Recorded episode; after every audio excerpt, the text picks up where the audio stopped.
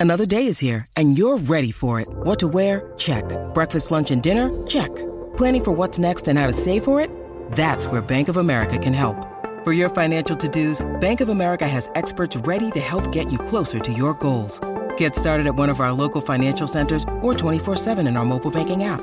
Find a location near you at bankofamerica.com slash talk to us. What would you like the power to do? Mobile banking requires downloading the app and is only available for select devices. Message and data rates may apply. Bank of America and a member FDIC. When you need mealtime inspiration, it's worth shopping Kroger, where you'll find over 30,000 mouthwatering choices that excite your inner foodie. And no matter what tasty choice you make, you'll enjoy our everyday low prices, plus extra ways to save, like digital coupons worth over $600 each week. You can also save up to $1 off per gallon at the pump with fuel points. More savings and more inspiring flavors make shopping Kroger worth it every time. Kroger, fresh for everyone. Fuel restrictions apply.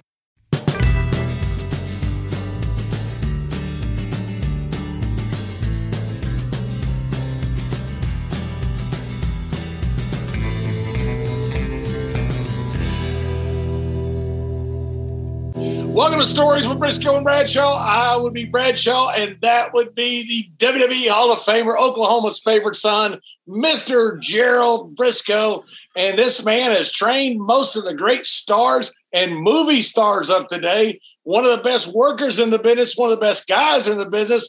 My dear friend, and also, by the way, unequivocally, the worst driver in the history of the automobile, Dr. Tom Prichard. Welcome Well, to the show, John- Dr. Tom. Well, I really do appreciate being on here. As we were talking earlier, I think I had a few things to clear up, and we might get into them later on. But uh, it, it's a pleasure to be here. I've seen bits and pieces of your guys' show, and, and I just want to know if Mr. Briscoe's drinking yet or not. you can't tell. And well, there you go. That's my question. I have that too. But yeah, good good to be with you guys, man. Hey, Tom, man, it- it's a pleasure having you on here, man. You know, we're joined by another Texan. Just seems like uh, John favors the Texans on here more than anything else. Every time I bring up an Okie, he said, no, he, he, he can't come on. So, Well, which which guy from Oklahoma would you be bringing up that he would he would object to? Is my question. Cowboy Bill Watts. There you go. yeah, but you know, eh, yeah, I think uh, I think Cowboy Bill Watts was really misunderstood throughout his time in the business, man, for a lot of things. Even when he when he owned his territory, I think it was really misunderstood. I think John and him would have got along great. well, he liked big guys. I might have. I don't know. I think I'd have been fined quite a bit, but uh, he liked big guys. Yeah, he liked big guys. He liked guys like Murdoch and, and Dusty and stuff like that too. So I think he kind of fit in that category as well, you know. But but yeah, I thought about this later on, especially as I got in in the, in the business and, and moved along. I was such an idiot. I mean, I'm still an idiot, but I was a complete moron.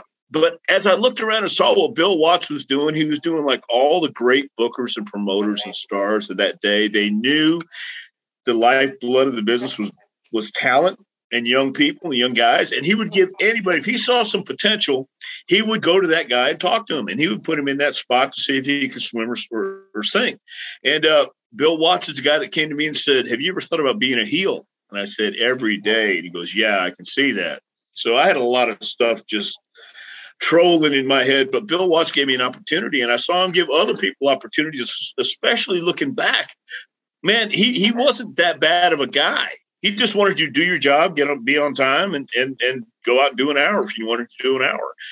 So uh, he tells the story. I remember hearing him telling the story about DiBiase and Orndorff. What he wanted them to go an hour Broadway, and they complained and bitched. And, and Bill says, "All right, you pussies, go as long as you can and finish if you want to finish early." So that kind of fired them up, and they were going to be determined. Now they're going to do the hour. So I thought, uh, looking back on things, and after talking to him a couple times in the last, gosh, five years uh, he, he wasn't that bad of a guy. I think you guys would have had a lot of fun. You know, I, really enjoyed being around Bill, and I, I, I honestly I learned a lot from Bill Watts. And my brother's actually the one that talked Bill Watts into getting into professional wrestling. Uh, he would had at a YMCA there in, in Oklahoma City. Jack was at the at the Y working out, and Bill come in. He just got cut by the Vikings. And of course, he came over to Jack, and Jack, uh, yeah, Jack asked him what he going to do. Bill said, I don't have a clue. You know, I got this degree uh, from University of Oklahoma, which is worthless. we Texans yeah. will agree with you. yeah. Well, that's something we'll all agree on there. Yeah, yeah. Uh, University of Oklahoma, OU is worthless. and Jack said, "How about professional wrestling?" And Bill said, uh, uh, asked him if you know if he'd started. He said, "That's what I'm doing. I'm just starting." And he said, uh, "So uh, uh, Bill, Bill, instead of going to Tulsa and starting with uh, with Leroy, he called Vern up there, and Vern Vern got him into business up there. But that, that's how Bill Watts started. Bill Bill when he came to Florida was what you you know you know in our business it's all about timing. Hmm. And Bill came down here just as we were getting ready to turn Dusty Rhodes babyface and make him the American Dream. Bill played a huge role in, in, in developing the American Dream, you know, and so uh, he just, he was like a sponge around Eddie Graham, and you've been around Eddie, Tom. Eddie was brilliant in our business, and he just took that philosophy to to Louisiana, Oklahoma, and applied it. Basically, his philosophy was Eddie Graham's philosophy, except Eddie didn't have the rules and regulations that Bill had, and that right. That's kind of where Bill might have went a little overboard, but he just wanted you to be a professional, and that that's basically it. Yeah, yeah, well, I've heard both sides. Both the the guys who were on top, we loved him. The guys who were on top, we didn't. But you know, I think you're going to find that clash, uh, no matter where you go. Really Tom, the biggest question is, who in the world thought you should be a babyface? well, well, there, there was a there was a time, you know, that that um, I I I looked uh, like a baby face. I acted like a baby face. And then, dude, I, I hooked up with Manny Fernandez and Chavo Guerrero, and, and it was all off. Oh my so god! That, yeah, that was that was where I learned the drinking and the thinking and the and the stinking thinking and all that stuff, man. I've so, seen those little Dutch boy uh, pictures of you with the haircut like the little paint Dutch boy paint. Right. Brother right. Bruce, that, that other Prichard guy. The, you're you're by far the most talented of the two, by the way. There's no the doubt. most grounded. No, the most talented. Oh, talent. right as we say he's talented, he froze up. you don't have to get mad, Tom. yeah, you tell him he's talented. He gets all hot and his internet goes out. yeah. supposed to work the other way around. You get hot, you're not supposed to freeze. It's not about what you do. Oh my God, were our connection unstable? yeah, yeah, you think? Again, it was. I just I laid out a perfect soliloquy, and you guys didn't even hear it. Well, anyway, Go ahead. We're talking about you being the most talented Prichard. Right, right, right, right. Well, I tell people all the time at our school, it's not, not what you do in the ring; it's how you are outside the ring. Somebody told me this a long time ago because uh, I was with a, a, different partner at one time in uh, in Memphis, and my partner asked the booker. He says, "What do you have to do to get a break?" And the guy looked at him in the eye and says, First of all, somebody has to like you. And I thought, ding, ding, ding, ding, ding. I wasn't a very likable guy later on, man. I just had a lot of uh, unlikable traits going on with me right there. But but I tell people it's not about those traits for quite some time too. What I have, I, I, have been this way. I've got a story I could ask you about too, Jerry. I don't know if you remember or not, but but it, it's more what you do outside the ring that really counts. You have to know the stuff in the ring, no doubt about it. But if you're if you're not likable and nobody wants you around their locker room or wants you around the office or just wants you around, period, you ain't going to be around. So I'm sitting in Knoxville right now. So, uh, but but I tell you, as you know, man, that that place up there where uh, my brother works, as you know very well, Jerry, it, it, there's no such thing. there's no such thing as you're you're in for life anywhere. So Anyway, oh, speaking of that, Tom, I want to ask you because they asked Bruce the question, your bro- your brother Bruce, on some yeah. Starrcast that he's on with Conrad, billionaire Connie, and Bischoff and those guys, and they asked him, said, "Have you ever gotten a fight with your brother Tom?" And Bruce paused for a minute. He goes, "Yes, several." And then right. Goes, I've never won one. And he said, "quote Tom is, excuse my language, a mean motherfucker." That's what your brother said about you. So, how many times did you beat up the three-time Hall of Fame judo champion? He's a karate champion. Five times. Karate champion. oh, is it five times? I, we don't know. Uh, every yeah. every week he gets in a new Hall of Fame. Right, right, and and that's pretty much what I think happens to everybody as you get older. You, you change the story on down the line. I, I remember, see, man, I don't remember it the way he does, but but then again, I've I've probably done a little more than he's done. I ain't talking about in the business. I'm talking about in the cars and the bars and all those other places.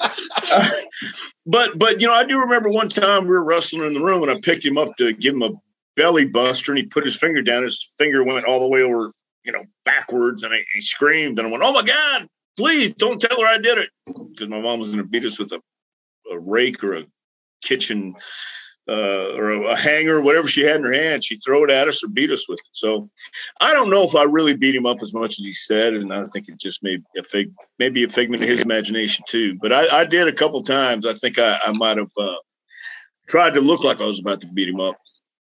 Well, does that mean that you're in like seven or eight karate Hall of Fames? no, it doesn't. in fact, I, I, don't. I think uh, I think I might get in the uh, the Ringgold Georgia Hall of Fame coming up. My God, there you go. My Bibles in it too, so I might have that going for me. Tom, Tom, on, on, on a serious note here. Now, you you you you you you were a member of military family, right? And there's what five brothers in, in your family. Yeah, Bruce and me, and then we had three older brothers, and uh, so I'm the second to youngest. Bruce is Bruce is the baby. So yeah, my dad was a yeah, my dad was a uh, he was an army guy, and, and I remember growing up, man. It was he had this ring, the, the, the army ring he used to wear, or, or his college ring, whatever it was. I just know when he turned it around, he, he we were going to get a slap. so, so I was a little little. I was I was aware of that, but um, you know, and we, yeah, we grew up in the military family. My brother told me not too long ago. He asked me, he says, "Why in the hell do you think I went right into the army as soon as I graduated the next day? Why do you think I enlisted then? I didn't want to be at home." That's what he was telling us, and I thought, I once they left, and and Bruce and me were the only ones around. I figured it out, you know. But but back in those days, it was uh, a different culture. People were raised differently, thought differently. Their their their mindset was a lot different, and uh, you know, so I think there's an old Lou Holtz quote that says, "Athletes of today versus athletes of yesterday." You know, the athletes of yesterday cared about commitment and uh, dedication and team, and now today's are looking at entitlement and what are you going to give us and what do we deserve and all this stuff. You know, so different, different mindset, and that's that's kind of what we grew up with. So, so El Paso, uh, take us to El Paso. That where you first, uh, you guys first started uh, tuning in the square circle stuff. Yeah, yeah. El Paso, man, was in 19. I remember I was born in 59, so the early 60s. I got to see the guys who were on TV and bloody and guts and uh, some really good wrestling. I mean, some some actual.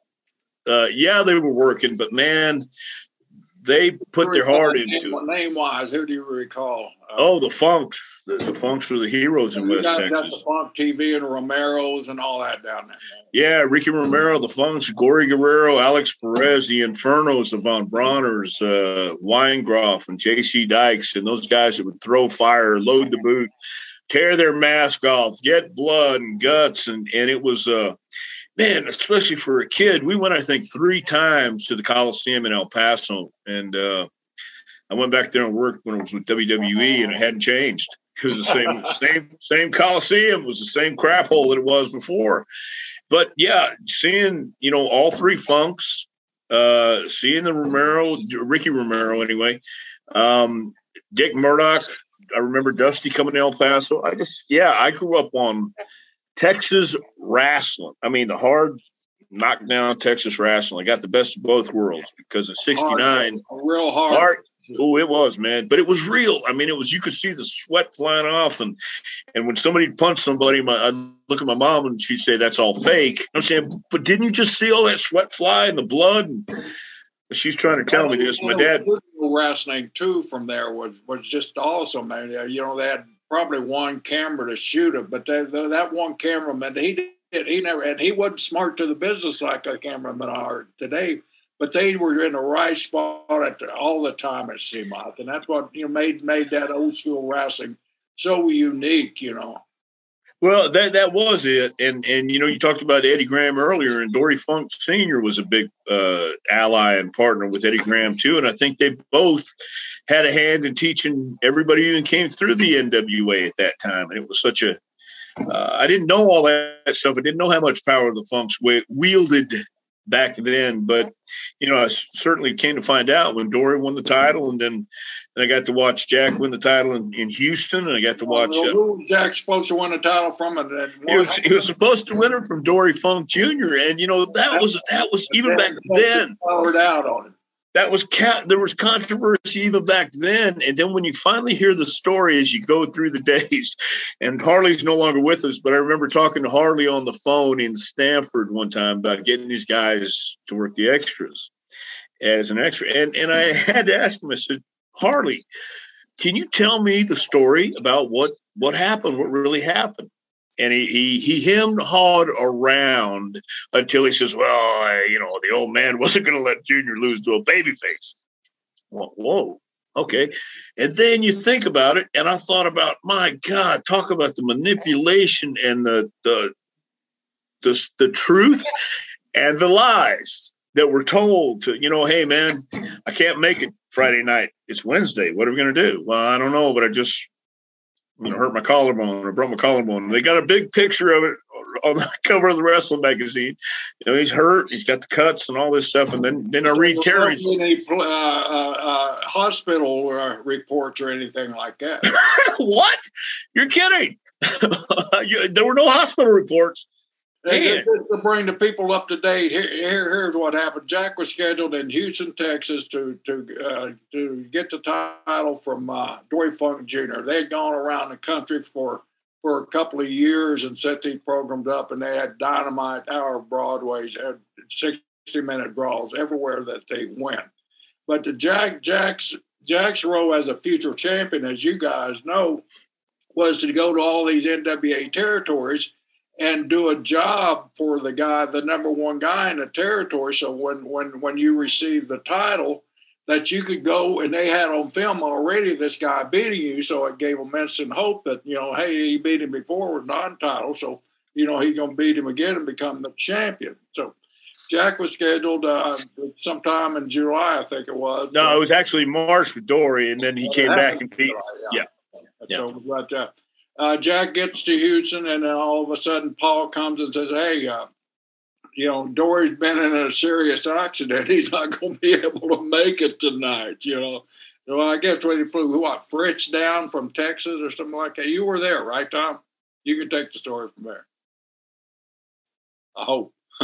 Tom froze on us again on his unstable network. You know what it is? He's a Dory Funk fan. Glenn Jacobs you Tom Prichard freezing up here. yeah, I was right. freezing up. I was looking at you guys freezing up too. But but the, the other little uh, caveat, I guess, on that one too is you know Houston filmed every Friday night unless yeah un, un, unless the TV equipment was somehow unavailable. Here is July twentieth, uh, uh, in nineteen seventy three, and biggest house. You got Jack Briscoe versus Harley Race for the title. They're going to switch the belt out. Big presentation. Sam Muchnick's there. I remember seeing Eddie Graham there, and and all these officials. And uh, there's no TV cameras. And looking back on that years later, um, it seemed to be like almost every other champion had that title change filmed so they could bring it around. And somehow, damn luck, uh, Jack's didn't get filmed. So that's the only you know, switch in recent history, in modern history, that there's no footage of. And uh, and you know when WWE was going around buying the libraries out and buying the, the, the videos out of all these different territories for for the for the X network that they have now. Uh, they still have it internationally, but but I asked the guy, I said, when you go through that film in Houston, go through those archives and see if you can find a, a reel stuff back in the corner somewhere that has Briscoe race on it. And they went through everything and they said they couldn't find nothing in there. Yeah, there were no no cameras set up at all that night. I remember because it was I a pretty. Paul walking around. Paul had his own little handheld camera that he used to film that stuff. Now he well, now he, he he would take still camera and still pictures, but they had that TV because Paul, I don't think we know how to turn on a TV camera back then either. But but you know, it was it was so much, in my opinion, so much better back then because the guys were more authentic. They believed it. They were real. They took pride in what they did, and they stepped in the ring like champions if they were supposed to be the champion. And if you couldn't hang with them, you know, I've, I've seen a lot of preliminary matches just stunk the joint out. When I talk about the old days, not everything was great back then, but there was a lot of great stuff. And the top guys were top guys for a reason back then.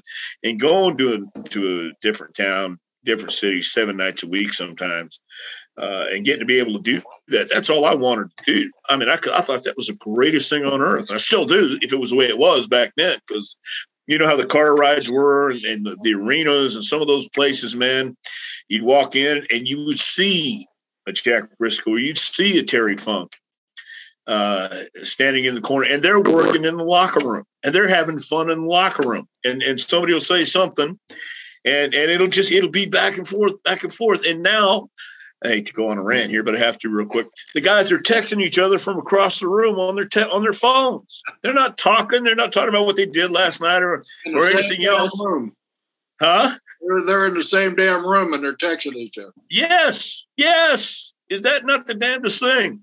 But you know, you and, and nobody was ribbing back then. Well, I mean, there were ribs back then. Nobody's ribbing today. I was going to say nobody's ribbing today.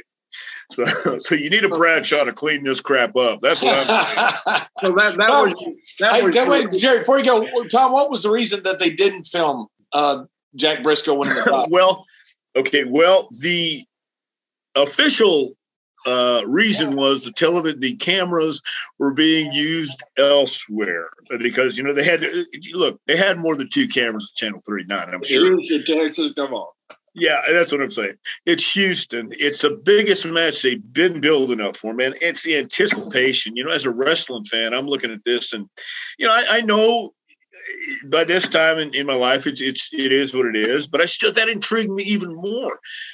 But the the the other excuse I heard was Dory Senior uh, or I don't know this to be true, obviously, just passing along rumor and innuendo. Dory Funk Sr. made sure that there were no cameras there as far as filming it.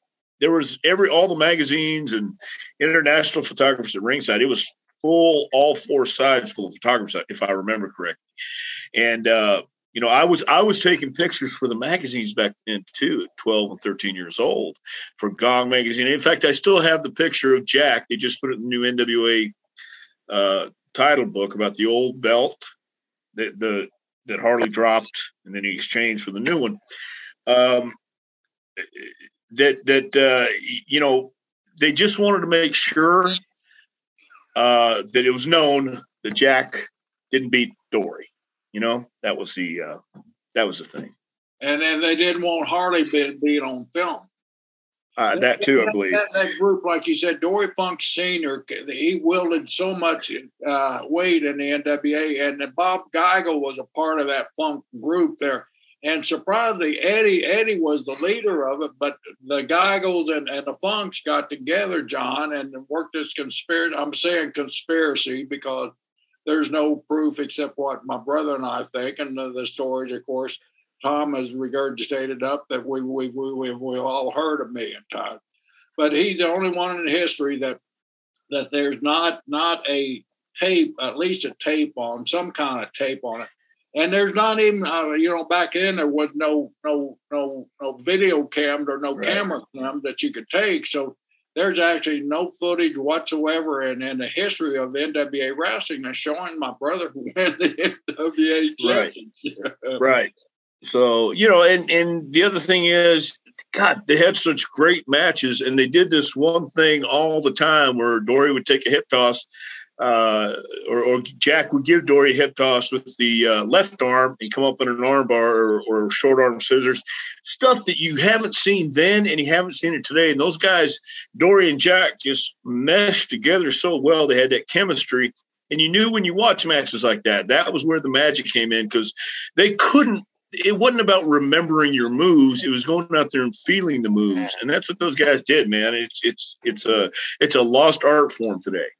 Jerry, did uh did your brother ever have heat with uh Dory over that? Ever have resentment over that?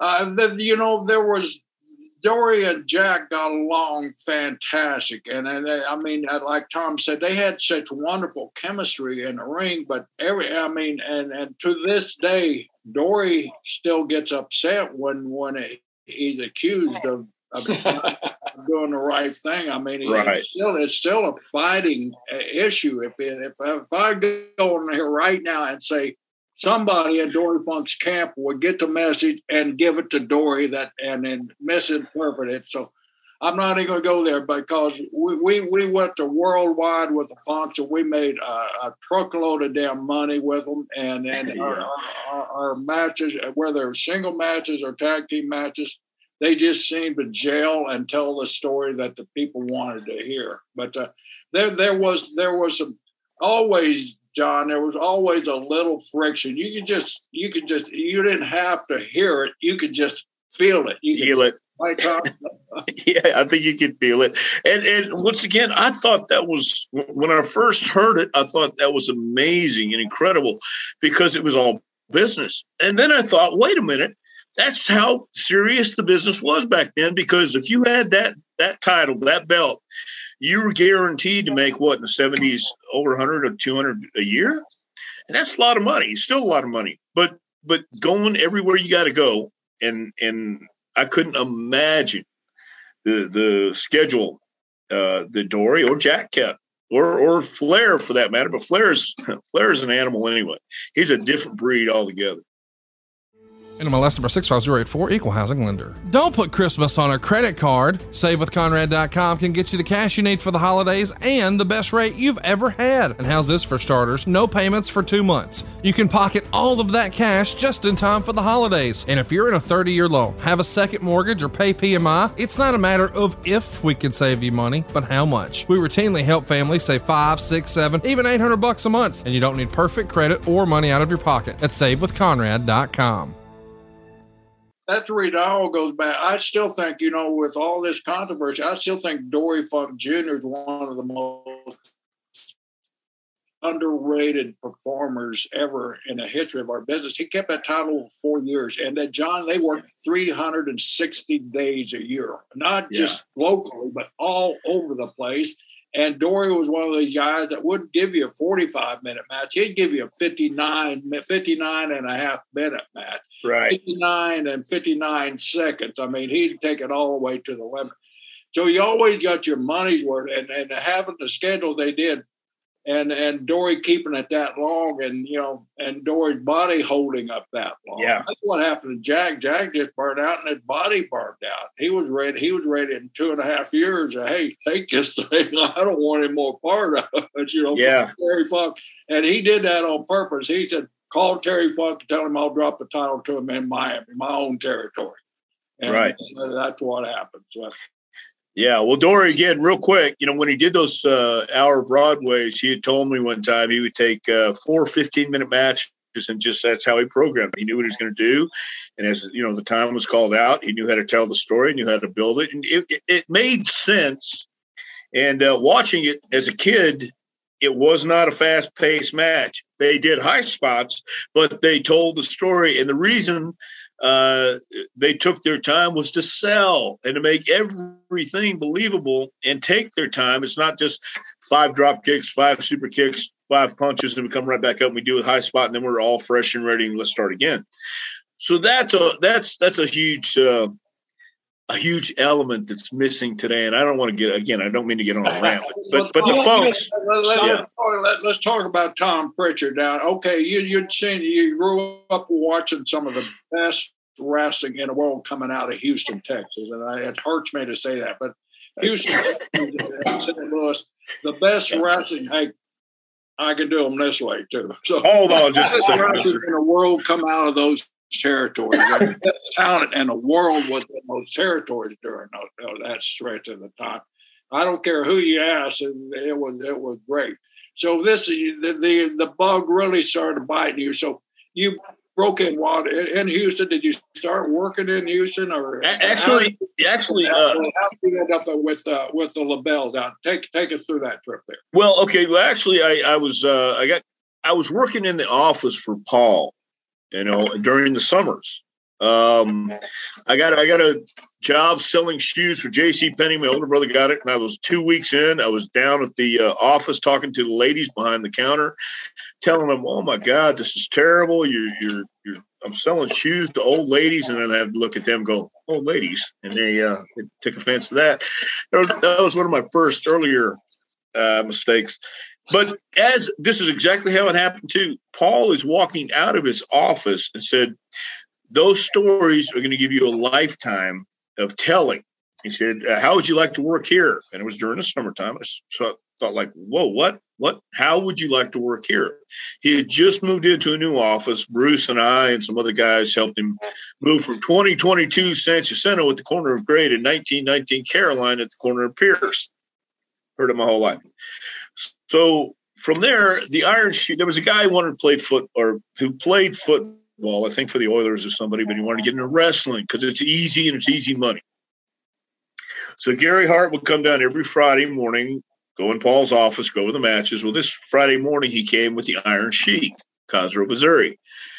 And the guy, the black guy, was standing there, and uh, Paul said, came to me and, and said, uh, "You can take him over to the Coliseum, and if you want to get in there, you can." Well, a good wrestler always carries his gear, and I'm 16 years old and I always carried some workout gear in my, my, my car. So we went down to the Coliseum, and uh, I'm thinking, you know, now I'm going to get to go in the dressing room, going to dress where I see everybody, you know, Friday nights, and that's the door you come out of. We go in the dressing room, locker room. It's just a big room. I'm going, well, this is uh, not not as impressive as I thought, but but I'm still getting to work with the Iron Sheik. And I think yeah, I think he's going to put on his pointed boots and his and his trunks with the camel on it. No, he had some uh, some of those short wrestling shoes. I think you call them amateurs. And then he had his Olympic uh, uh, singlet that he wore and brought us out to the ring. And I'm thinking we're going to learn how to punch. We're going to learn how to kick. Oh my God. I'll never, I, I don't know what he had me to in this day, but he made us do 100 squats, 100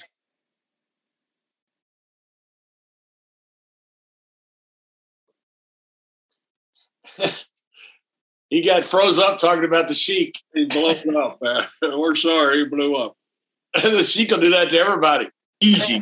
I did not say easy. He said lock up like this. So we went to lock up again. And when I did, I slapped him. I think I'm freezing on you. No, you're you're good now. Okay. I slapped him across the ear and he just put his head down like I did not say. And he handled me, man, slapped the crap out of me. Uh, I'm trying not to cuss because we want to keep it family friendly. But he just knocked the hell out of me, man. My ear was ringing. And then he wanted me to get down first on all fours. And uh, or he was going to get on for all fours first. He says, "Now you put me over, turn me over." And he's like 260. I'm a buck 40, buck 50, 16 years old, scrawny as hell. And uh, anyway, he turtled on me, wouldn't let me take him over. He goes, Now I do you on my hands and knees. He took me over, put me on my stomach. To this day, I don't know what he did to me. He pulled back on my neck. He goes, Have you had enough? I said, Yes. He goes, Scream, scream. Said, okay, okay. Goes, No, louder, louder. And I went, Oh, God, okay. And he pushed me off like a piece of garbage, stretched the other guy, went back to the office, and I'm hurting, but I ain't putting it over. And uh, the guy came, I think, one or maybe two more weeks, and he said, "To hell with this." He didn't want any part of that either. So I actually started. I worked out a couple times in the ring with uh, the Sheik, Iron Sheik, and then Nick Kozak and Joe Mercer had a record service in Houston, and the ring was set up right next to a six foot oil pit. King Parsons was training there too.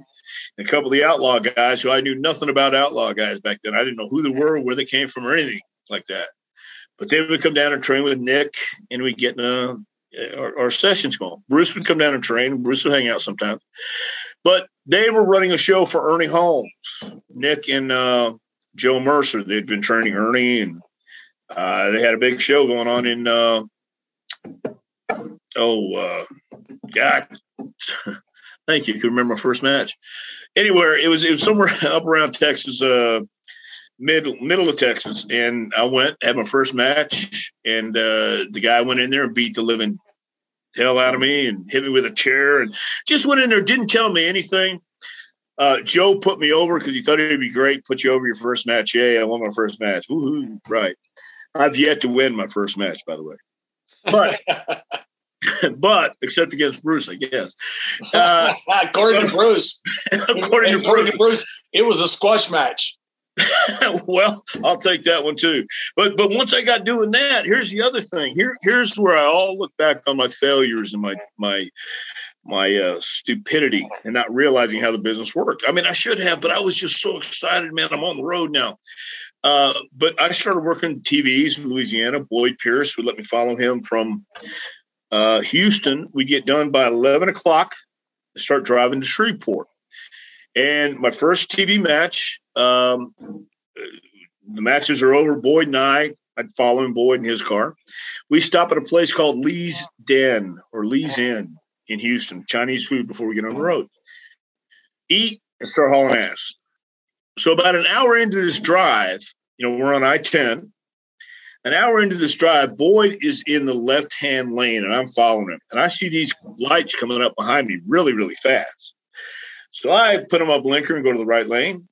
And Boyd doesn't. Boyd stays in. Guy comes right up behind Boyd, gets almost on his tail, like his bumper. And then he just moves over and goes to the uh, shoulder of the road and keeps going. And when he does that, like about literally five or 10 seconds later, pretty, pretty quick, he hits a guardrail of a bridge and he goes, hit, slides on the guardrail on the driver's side and then goes over the bridge. This is no lie. They ran a commercial on KLOL, Houston's Rock. And all all of a sudden you hear Highway to Hell come on. And I went, oh my God, I'll never forget this. This is over 40 years ago. So that was that was the start of my, my road trips with Boyd in, in Louisiana, Arkansas. They were split up at that time. Oklahoma did some shots around there. Wait a minute, what happened to the guy? Did he die? No, no, we didn't stop. Boyd stopped about uh, five miles up at a at a uh, rest area. He says, "Say that's why you don't want to speed, son." we had to get the TV. We weren't going to stop. He wasn't going to stop. I thought, holy Christ. But that's what happens on the road. And we've seen a lot of stuff on the road. I've seen wrecks and fires and stuff like that too. But at the end of December, I was supposed to start in Portland, Oregon, December uh, 1980. Started October 20 1979. Well, Gary Hart comes to me my last night in Houston. I was in a battle royal and and Jose Lothario and everybody's looking at me like I'm just chopped liver and I'm young, just fresh meat, and they're going to beat the hell out of me. They tried, they did, but you know, wasn't going to. That was to take a lot more than that to to deter me. But Paul got me booked in Oregon, and Gary Hart comes to me the last day and says, uh, "You're going to start in Los Angeles on this date." I said, "But Gary, I'm going to going to Portland." He said, "Well, you'll go there for two weeks, and then you go to Portland." And I figured, well, they all had it worked out. They all knew what was going on because Gary's the booker and Paul's the promoter, and uh, Don Owen knows what's going on. Michael Bell knows what's going on. I get to Los Angeles, and Chavo Guerrero's a booker. Whew. And right there, uh, I stayed for two weeks. I said, Chavo, when am I supposed to go to Portland? He goes, No, you're not. I called him. You're staying here. And LA was on its ass. I mean, it was a lot of fun. I'm 20 years old. I'm living in Van Nuys.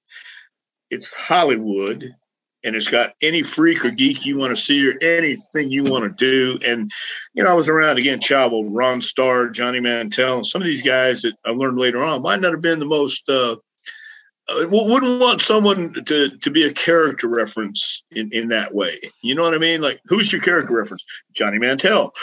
Next. you know what I mean? No dissing Johnny, but uh, come on, man. Uh, and Ron Starr was the same way. You know, I don't know if you guys know Johnny. Do you know John? John? Okay. I, I do know Johnny. Yeah, I tagged with him one time. I wrestled against him a lot in Dallas. Me too. I wrestled him as, as a hood. But Johnny, Johnny again is one of those guys. Again, no disrespect, but one. Uh, it was three nights in a row, and it started. I'll never forget where it started because it was in Fresno, California, and they would bend my left ear back and give me a stiff headlock give me a cauliflower ear because it, it got swollen up. Ron knew how to do it and Johnny knew how to do it. Went back in the locker room. They said, "Oh, come here, man. We got a razor blade." And they would slice my ear in Fresno the first night. Yeah, yeah, but I'm not. I'm. I'm not gonna be a pussy. I'm not to say, oh, no, I can't take it. The next night we did it, I think in San Bernardino.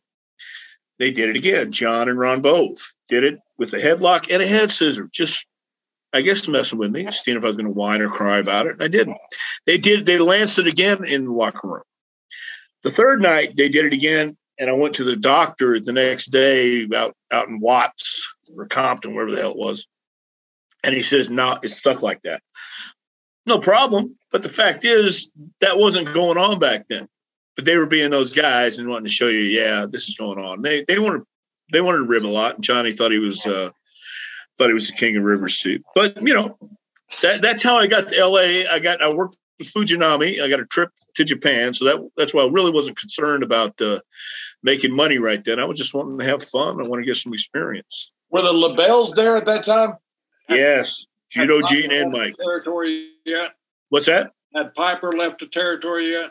I met Roddy the first night I was in there. He was going to work with Andre. Uh, my first night in was in Fresno, and uh, Roddy came in yelling and screaming at this office guy. He says, "You left me last night, man." And which which I have something to say about that in a minute. You left me last night. I want my money. I want it now. I'm not going out. I want my money. And, and as he did that, he walked by and I was sitting in the chair. Goes, "Hi, Roddy Piper. How you doing? Hey, come back here, man."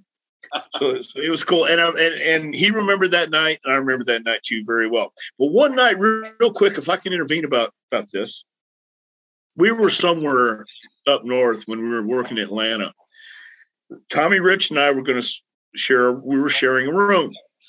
I had a friend coming over. Talk about great influence. Yeah. yes. Oh my God. There's another one. But well, but with great, great people there, Tom. How are you alive? yeah, I've asked that many, many times. Every day I wake up, go home, no, another day. and I say I'm grateful, thank you. But but I was having a uh, a, a guest over, and Tommy said, "I'm gonna go upstairs with Brisco and Pop." So okay, that's cool. My guest came and went, and uh, I didn't know the room you guys were in, but uh, about three in the morning, I remember because I looked. I hear this pounding on my door, our door, pounding, pounding, pounding. And I finally get up, I open the door, and there's Tommy with his eyes swelled shut, sweat dripping down. All I mean, he's wet, he's nasty. And I, Roddy just throws him in my arms and said, Wait, Roddy, what happened? He just keeps walking. God almighty.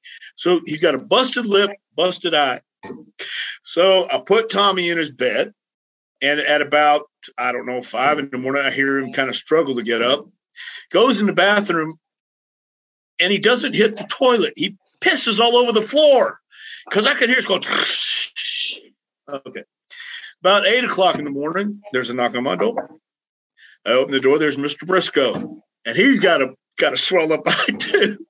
and, I, and we go into Tommy, and I remember Jerry kind of wakes up. Hey, hey, Tommy wakes up Hey, what, what, what, what the hell happened to you? he said, Come here. And he took Tommy into the bathroom. That's when we realized it was piss on the floor. And he looks in the mirror there, goes, well, What the hell happened?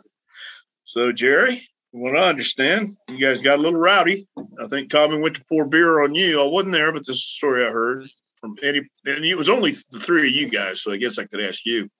Uh, what did happen that night? Well, uh, what happened if we had too much to drink? you think? yeah. you damn amateur wrestlers, you guys think you're tough. You can't get an old fighter from Alabama or Tennessee. I can knock that. Uh, come on. So we uh, we're dumbasses. We we just started changing punches like that's the right thing to do. You know. So we stood there, we exchanged punches. We tore out a door of the hotel room. I mean, Mr. Barnett called me the next day and I had to pay for a damn hotel door and all this. yeah. And what we were doing is exchanging punches. We weren't mad at each other or anything. We were just drunk. right, right. Yeah, I remember. I thought you were drunk too one time when uh, we were going to work together. Well, and you said, about me now. Come on, listen, hold on. No, no, I'm going to tell you. yes, it is about you. Listen, it is. It is because you told me I worked with you one time. Can't remember the town, but but you said, "Hey, let's do something to fool the boys. You go behind or something like that, and I, you look like you're going to take me down. I'm gonna block it or something. I'm looking at you like nobody's gonna buy this. Ain't nobody gonna buy this shit that I can wrestle. I mean, I get that, but but we did that too. And then then the funny thing about it, to wrap this up in a bow, was I was a shooting champion in Oregon. Came there as Curt Hennig was leaving to go to WWE. He was a shooting champion. You guys heard about the shooting champions in Oregon with with Elton Owen Oh yeah, tell us, tell us that uh, the five bucks or ten bucks, whatever that was. Who, who, who well, how how the hell did Orton, uh, Elton? Not, yeah, not, well, Elton liked to see guys shoot. Damn Mayor Kane. I'm telling you, as, as the mayor of Knoxville County, the whole problem is internet's not working at, at Tom's house. he had such great in, he had such great influences as he was uh, breaking in. You, Tommy Rich, Chavo, Johnny Mantell. Johnny Mantell. I mean, you go down and down the list. Come on, Tom, come out of that. Now, now we're really messed up. Uh, there you, oh, there he is. Okay. Don't, don't push any buttons there. no, I didn't push nothing yet. Okay, but but Elton Owen like to like to see these tough guys shoot. So the guys, you know, one guy would get 20 bucks, the other guy would get 10 or 15, and the guys would come back and they split it. And un- unbeknownst to Elton, you know, he first time, first thing he'd say to a new guy in the territory is, How you doing, kid? Can you shoot? And I say, already smarted me up, said, Yeah, tell him you're a shooter, tell him you're amateur wrestler. I thought, he's gonna know, man. He's gonna know. There's no way I can I mean, so anyway, but Elton, uh, I, I, they always put me over a guy named Scott Ferris, who was like again 260 pounds, six five, an amateur wrestler from up in the northwest, and he says, "No, man, you got to you got to go over in this shoot, man. Just just keep." spinning on me because he hates my guts and if he if he thinks it's work then he ain't gonna get any more money so well, I was a shooting champion for a while next yeah. thing you know you'll be in a karate hall of fame uh, you know what I, I think that that uh, bus has already left. The horse has already left the barn. So I'm good with where I'm at. Tom, one time at the, the, tour you were on in Germany uh, with us, WWE, and I wake up and I've got a, a busted eye and a, and a, nose I could tell swollen. And I thought, oh no, I must have gotten a fight last night. I go, this embarrassing. So I go get on the bus. I'm just kind of sheepish. I sit down and I sat, used to just sit right across from Mr. Brisco. And yeah. as, as he sits down, he's got a busted eye and a swollen nose and then it starts coming back to me. He and I were wrestling the night before in a parking lot in Germany. we, we yeah, about twenty straight nights. Well, yeah, yeah. I, have had a few of those uh, uh, shoots in the in the hotel room with Mr. Brisco too, and I'm glad he just uh, bit my. I think he bit my calf To get me off. But that was my. it. I mean, it's just stuff I had. I had because I was uh, probably inebriated this time, but I think I tapped you and Bruce out at out on the same bed. Rumored innuendo, but I'll verify it. Good to you. And, and Angle, Kurt Angle was on the on the uh, balcony because you guys kept trying to back me up And Kurt. He he came out of the door and then grabbed me with the waist lock, and I thought, oh Christ, here we go. But yeah, those days don't don't exist anymore. Everybody's too busy playing video games.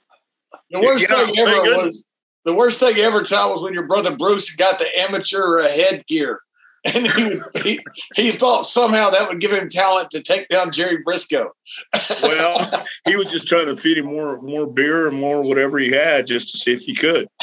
I think unless I think unless uh, Jerry's completely uh, unconscious, there, there's there's no chance. If he's got both eyes shut and you hear snoring for about ten minutes, I, I would venture uh, that we could go in and pin him, maybe with a one or one and a half, two and a half he had his knee replaced recently, and I was trying to get down there in time for before he healed, but he already healed up before I could get down there. Yeah, yeah. I thought that's my that, chance. After all these yeah. years, I'm gonna go down there and I'm gonna beat the living hell out of it. yeah, good. How'd that work out for you? Well, yeah. it didn't because he healed, and he right. probably would have beat me anyway.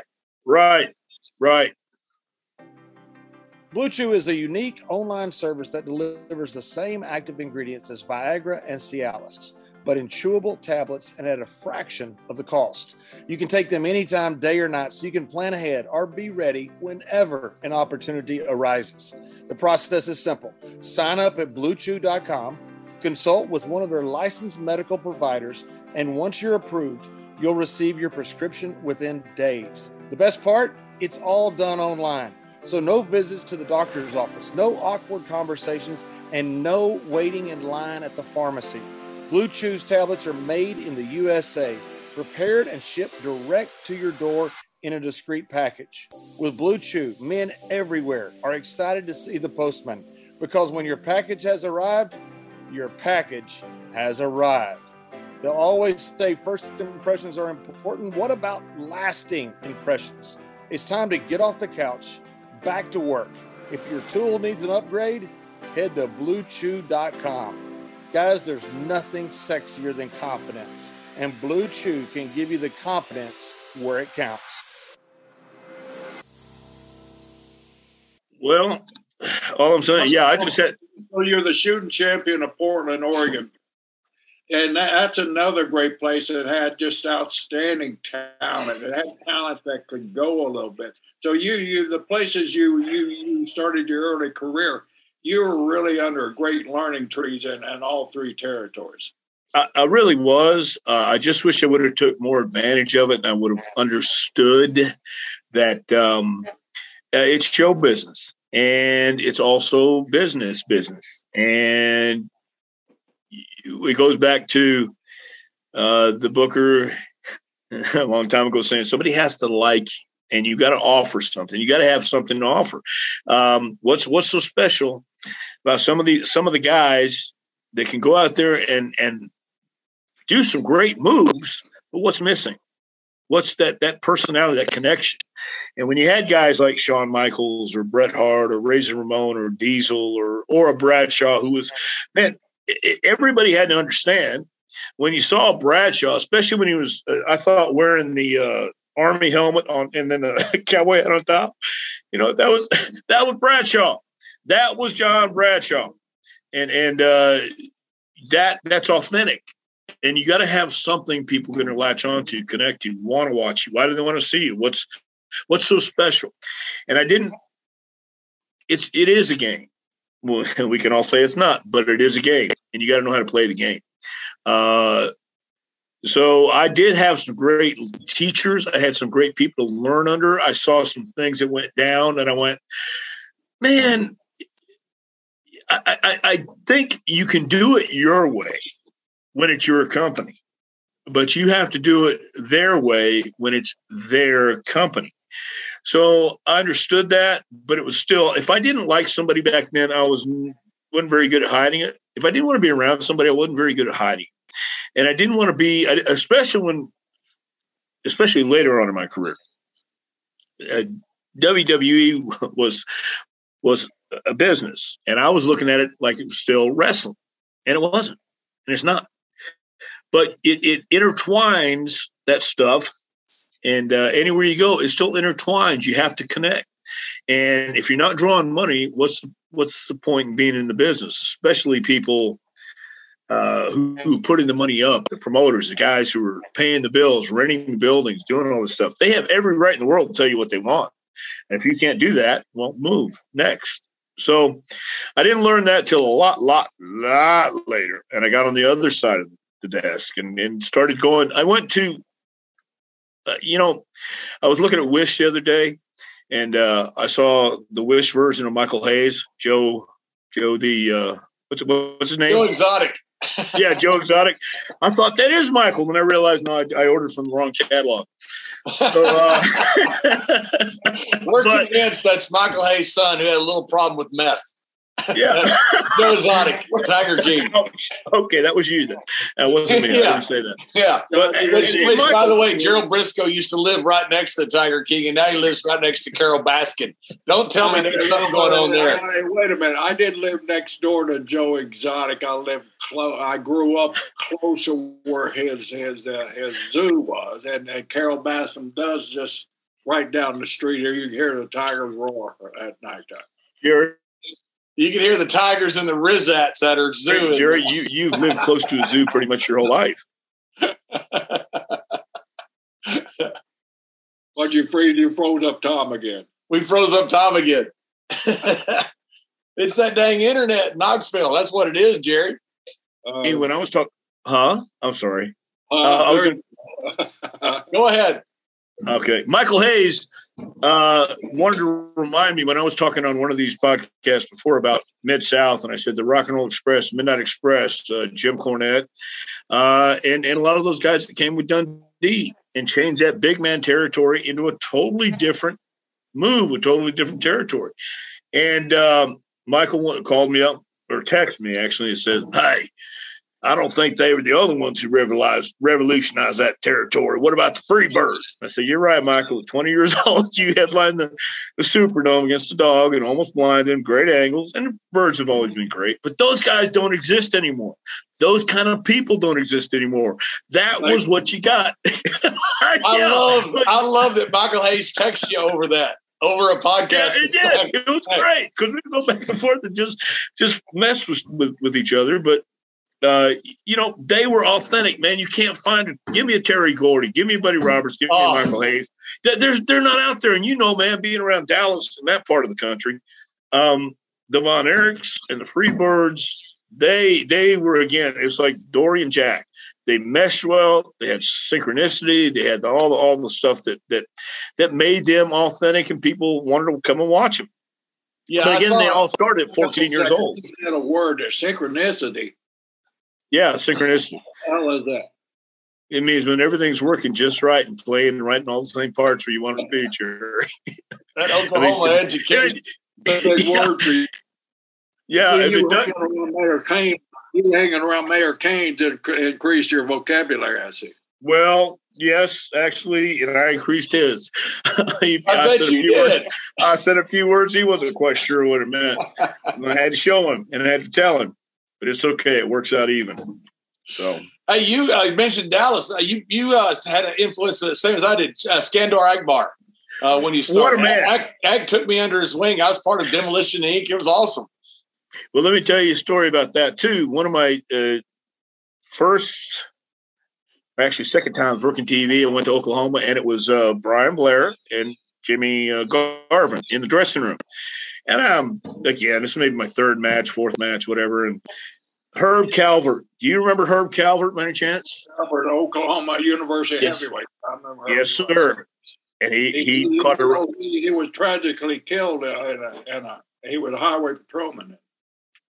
Wow. Yeah. Well, he he was he was a pretty cool guy when I rode with him. He rode with me to the town, and uh, we're sitting there and tied the boots. And Jimmy says to Brian, he says, "Oh man, is tonight that one boot battle royal? And Brian says, Oh, hell yeah, I forgot all about it. Yeah. So then uh, they kind of let it go. And uh, Jimmy comes over and says, or Brian came over and said, uh, Hey, just want to let you know, uh, we're doing this battle royal tonight. And Oki Shikina has been loading his boot. And uh, so everybody's going to wear their left boot only, take off their right boot and come to the ring. Well, something didn't sound right, didn't feel right, but the referee came over before the the, the main event and says, "Hey, if I were you, I would take off my boot, or it's going to be really, really bad." I said, "You got it." So I took off my boot, and everybody had already hauled out to the to the battle to the ring as I'm taking off my boot, and I walk out. And Oki Shikina, Oki Shikina never wore boots. He wrestled barefoot anyway. And I got in the ring, and uh, Akbar came to me and he says, "Come here, son. Are they messing with you?" I said, "Yes, sir. Would you please get me out of here?" He goes, "Come here." And threw me over the top rope. But everybody laughed. Everybody had a good time. I worked with Akbar in uh, Dallas a couple times. You know, when I was just starting out, doing the shots here and there, and then. Uh, but yeah, there were some guys like that, some some pretty upstanding veterans, and, and then the one boot battle royal, one boot battle royal, yeah, so, uh, hey, do you remember the time? Were you there when uh, I think you were there in WWE when uh, he's either uh, DOA, uh, one of the Harris boys, were fighting the Nation Domination, and one of them went through Cornette's back windshield of his car. Yeah, I wasn't there, but I, I heard about. Oh my goodness! I saw, I was in Gorilla when Cornette. City. I was there. Huh? It was Atlantic City. Oh, okay. That's right, because yeah. he uh, Jimmy Cornette had driven down from Stamford and they had the backstage scene. And my understanding was they did not mean to go through the wind, his windshield of his car. What? Oh, did they, Jerry? I, I, didn't know. I, would, I listen, listen. uh, you know what? And again, this is just innuendo, a rumor and innuendo, and I don't know for a fact. But what I do know for a fact is some of those office fellows, and I'm not talking about anybody from Oklahoma, but I could be. Some of those office fellows like to play, and I remember when they, they did it to Howard Finkel's car without telling Howard, you know, and banged it all up and all that other stuff. And I think they were looking for the same reaction from Jim. Cornette. So was Jerry, was it on purpose? Gorilla standing next to Jim Cornette when this happened, by the way. and did you get a ringside? Your brother Bruce was the uh, manning gorilla, and I was an agent at the time. And Cornette, yeah. Cornette was getting ready to go on on the air. Right. We had this backstage scene, and I, and I forgot the participants, but anyway, they were going, and and I'd, I'd been out during the rehearsal, and then somebody, Brisco, which car is Cornette? I, said, I don't know. Well, so I went, I found out which car. I didn't know that. Yeah, Man, awesome. there's a lot of things. There's a lot of things we could clear up on this show. Oh, right that's here. great. Cornette is standing right here next to me. Hey, hey Jerry, Jerry, Jerry, wait, Jerry, wait a second. You, you know, you got to understand, this, Tom. I think you know the story. This was taped earlier in the afternoon. So they, they know that Cornette's car has been broken. The, one, of the, one of the guys threw one of the I think the Harris boys threw his back windshield and busted yeah. the car open, but they haven't told Cornette. So they nope. go up to Gorilla, and this is the first time Cornette seen it. So they kept it secret. Now we all knew about it, but Cornette didn't know about it. So go ahead, Jerry. So, uh, so we're standing at a uh, Gorilla. Cornette's standing right next to me we're watching this thing. Corny, I mean, it's it's damn good, you know, and Corny getting all into it and everything. All of a sudden, they he sees his car in the distance, about two rows back, and he elbows me and he said, "No." And by by the time he elbowed me and said, "No," there goes one of the Harris boys through that back window, and he throws his and the blue words came out of his mouth, and he, I mean, he was scheduled to go on the next segment. He just threw all this stuff down, went out to the damn uh, parking lot, started up his car, and just left. Well, Jerry, he yeah. beat it up first, didn't he? He beat up his car. He beat up his own car with a bat. Oh yeah, he yeah yeah yeah. yeah. He, started, he, he, he, got so mad. He did. He took care of the rest of the wedges, all except for the for windshield. But I think even on the driver's side, there was a big spider's web on the windshield on the driver. Yeah, yeah Tom. Now we were sitting there. Me and Barry Windham had heard it happen. You know, because uh, you know we're all in the dressing room. They told us about it, so we sneak up to watch Cornette's reaction at Gorilla and he is so freaking mad. They want to mess with me. They want to mess with me. He gets to his car, pulls out a bat, and beats out his own windows. He goes, Vince McMahon yes. can buy my whole car. yes, yes, I, that that doesn't surprise me in, in, the slightest, you know. But um, uh, that was still the wrestling business a little bit back then. They still did stuff like that. So when, um, when, they brought the report back, Cornette, somebody had gone out to the garage and saw Cornette leave. He left. I mean, he left the show. He didn't come. He didn't come back. They right. come back to Vince. Vince, Vince, for the next segment, he just left. We had to change the next. And of course, Bruce running gorilla. I mean, he you know he's. Okay, what do you guys? I mean, like he didn't know what was going on. You know. Oh come on, he didn't. He was an innocent. He was as innocent as an elfin orphan child on Christmas Eve. that, that, was his segment. That was his pre-tape, but that was his pre-tape. yeah. So, yeah. so Vince asked so the guys coming back from the parking lot said, "So what happened?" They said, "Vince, we think you just bought a car." yeah, yeah. But again, you know, I don't think he really minded. It just, uh, uh you know, the extent that, that some people go for or go to just to entertain themselves. So kind of like poking the bear sometimes. So okay, Tom, Tom, you work for Cornette at, at, at Smoky Mountains, correct? Yeah. That, that that, that you know that was a Corny did a hell of a job up there in, in Smoky Mountain. I mean, he had that place jumping and popping, and, and you and uh, you, you Jimmy Del Ray, I believe Jimmy, little Jimmy, Jimmy was yep. all what a worker uh, he was. Yeah. Well, well, uh, he was working for Cornette back in the early days. Too. Has well, once again, old age. Uh-huh. Has he mellowed out any in his old age? No, no, he really hasn't. And um, the the thing about Cornette, he's very passionate about everything he does, and he still wanted to, to, to be professional wrestling. But it was in the early 90s. You know, times have been a changing for a long time. And uh, Knoxville, Tennessee, and the surrounding areas have great wrestling crowds. They're just not a whole bunch of them. you know, they're nice wrestling fans, but there just wasn't a whole bunch of them.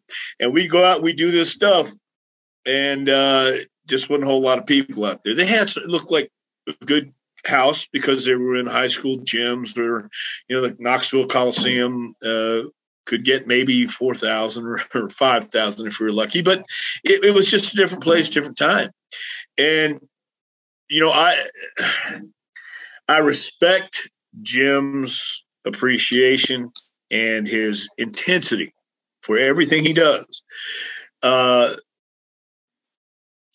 and I think what he means to say is if you have guys who understand how to do this, that professional wrestling correctly, it can work. The problem is there are no, there is nobody because the styles changed, the world's changed, and I think if you went out and if you had guys, and I might get heat for this too, but I'll say the FTR, they're an AEW. Man, they learn from the old school, but and they can do it. They know how to do it right. They're smooth, almost too smooth, but at the same time, they understand how to work the old school way by working a hold, doing the little nuances, just a, a move of the head or a move of the body language. They know how to do that, but not everybody does because all they want to see is flip, flop, and fly. No disrespect for the guys who can do that, but for Christ's sake, make it mean sense, make it make sense, and do it where you're not doing literally 12 super kicks in a row or 12 high flying things in a row. Then the guy gets up, dusts himself off, and doesn't sell anything. That's what Jimmy still wants to see, and that's what Jimmy believes can still happen. But the problem is when you you don't anything else. Wrestling, remember the names of wrestling holds was the announcer, the, the, commentator, or the promoter talking about it. So there's a, a rear chinlock or a, a, a, full Nelson, or, or call it something, the spinning toe hold, the, the famous funk spinning toe hold. And you know why? You know Dory grabs the right leg. You know why? Because it's a shoot. I asked Dory why. And that was the answer. And then I worked with him in Amarillo in a tag match. Right. I worked with him in a tag match. He put the spinning toe hold on it. I go, Christ, this is great. That, but but he's working my right leg and it's it's he's working. So it's the same thing when you ask when you ask Dory a question, you know, about whatever it may be in that time frame. By God, I was hurt and I was laid up and I don't know. You know, and, and no doubt about that. But they also used to deal deal when Dory and Terry would get on a plane and and Dory would wear his toupee and Terry would try to put his bag on, on top. You heard about that one too, where he'd nudge Dory and the toupee would fly around. Nobody knows how to do stuff like that anymore. And um, I mean, outside the ring, and be a gimmick outside the ring. Terry Funk bought a a tombstone with Dusty Rhodes running to Florida. You might have seen it if you were there. Dusty Rhodes, uh, you know, nineteen something or nineteen, his career is going to end him. Going to bury his his his career. He walked through the airport with that thing. You know, he would do goofy stuff like that. Who could do that today and get away with it?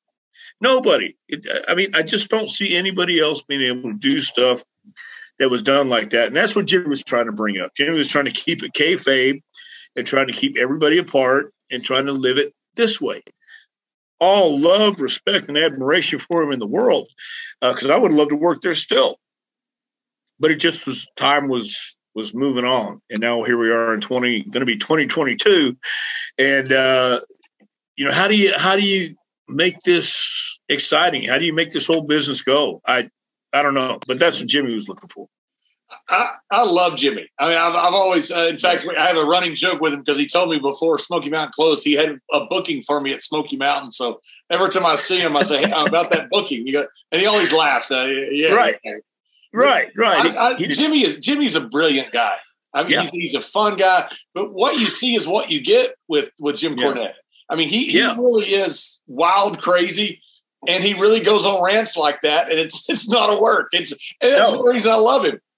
Yeah, that, that's that's what I love about him too, because he's authentic, and there aren't that many guys now. The guys want to play a part, and you can do that, but I, I think it's the same thing with the difference in in movies and TV shows. Guys who guys who uh, w- when they go out and, and are that part um, they're not playing. They immerse themselves in that character. Heath Ledger when he was the Joker, and all those guys who go on those uh, on those shows and those those movies like that. They, you know, you know, Larry Hagman used to wear his cowboy hat through the airports because he, Yeah. he realized people wanted to see him as J.R. Ewing. He wasn't a cowboy, but that was his character, and he knew Right. that was important to the show to for him to do that. You know who is a great heel right now, and the best heel for the last twenty years is Jake Paul.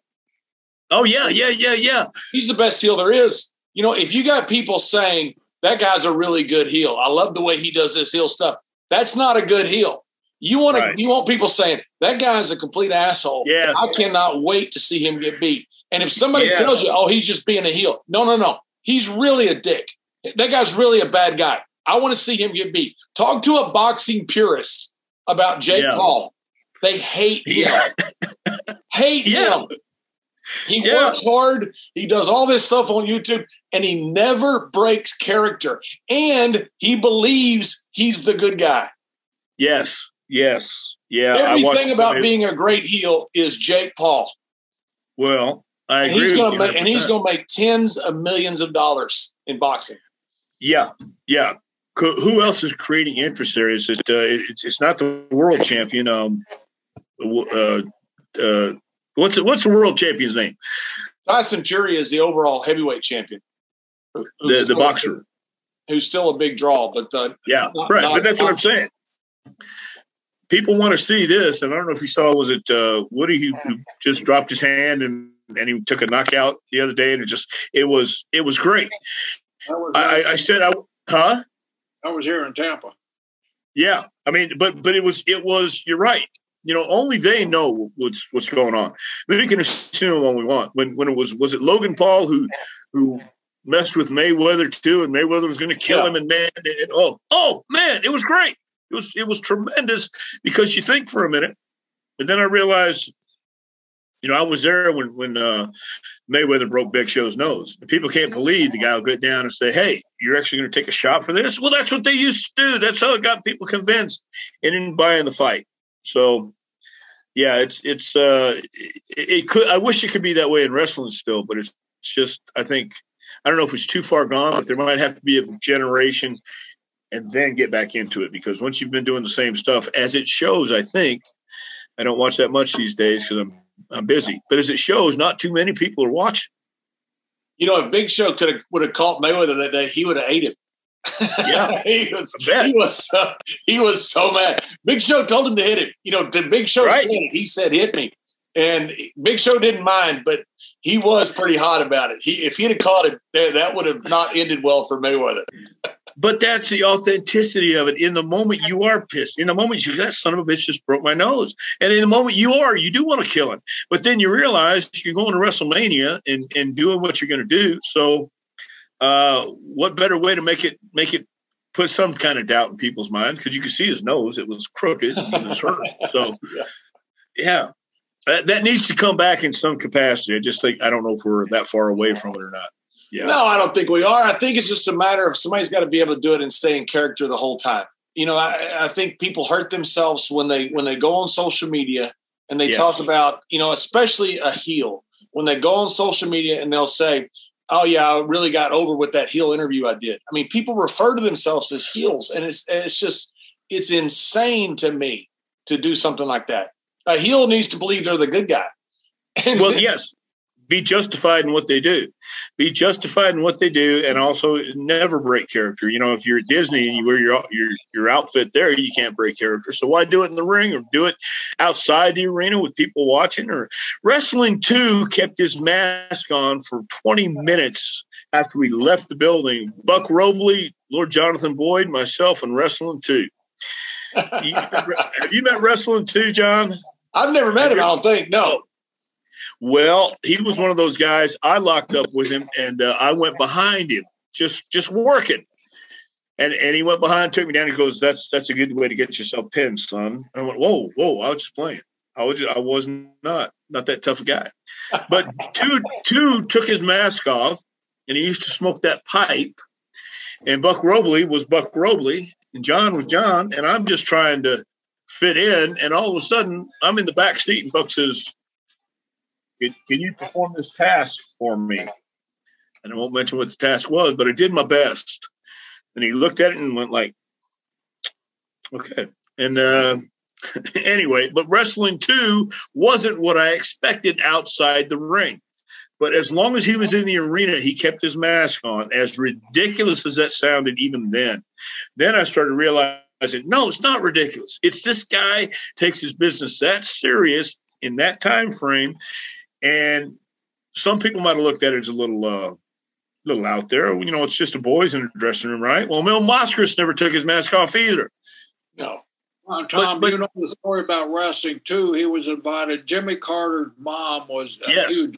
Lily was a huge fan of, of Mr. Wrestling too. Of course, Georgia, and, uh, and so Jimmy invited uh, uh, Wrestling two to his inauguration, uh, John. And the only way a two would go there if he was able to set up on that stage with his mask on. Really? Yeah. And and, and the uh, Secret uh, Service would not let him do it. They said you got to take the mask off, and he refused the invitation because yeah. he wasn't going to go and be up there without his mask, be in public without his mask at the inauguration of the president of the United States of America. Can you imagine that photo right there? Yeah. there was, was the yeah. too. But that that was the mentality. I mean, that was that was his life, you know, and he lived it. I was yeah, driving to Nuevo Laredo one time to work from Monterrey. We are working for uh, Elizondo down at CMLL, and we broke down on the side of the highway, and a couple of boys picked us up. And well, the guy in the front right seat never said a word. And I realized when they dropped us off, because we had to kayfabe, so they dropped us off, you know, about a block from the, the arena, that it was Mil Mascaras. Yeah. And the reason he wasn't saying anything because he felt very uncomfortable being there without his mask around an American or around right. a person that he was not in his inner circle. I don't think it mattered that it was an American. It could have been a Mexican or Japanese or anybody, but he didn't like that he, somebody outside of his circle saw him without a mask. Yeah, that that that was a mentality back then, and that was what was so cool about it back then too, because uh, you did have that that a little bit of uh, mystery and, and uh, stuff that was going on that you didn't know. Everybody didn't know everybody's business. There wasn't the social media. There wasn't everybody talking back and forth. So, uh, and I, I miss that a lot too. Jesus Christ! But but I understand we can't go back. and you know what? They're still they're going to fill up a, a, huge crowd at WrestleMania. So you know, yes. still and, and, the, the guys are getting paid more than ever before. I mean, it, yeah. it, it'd be good to be in the business right now. Right.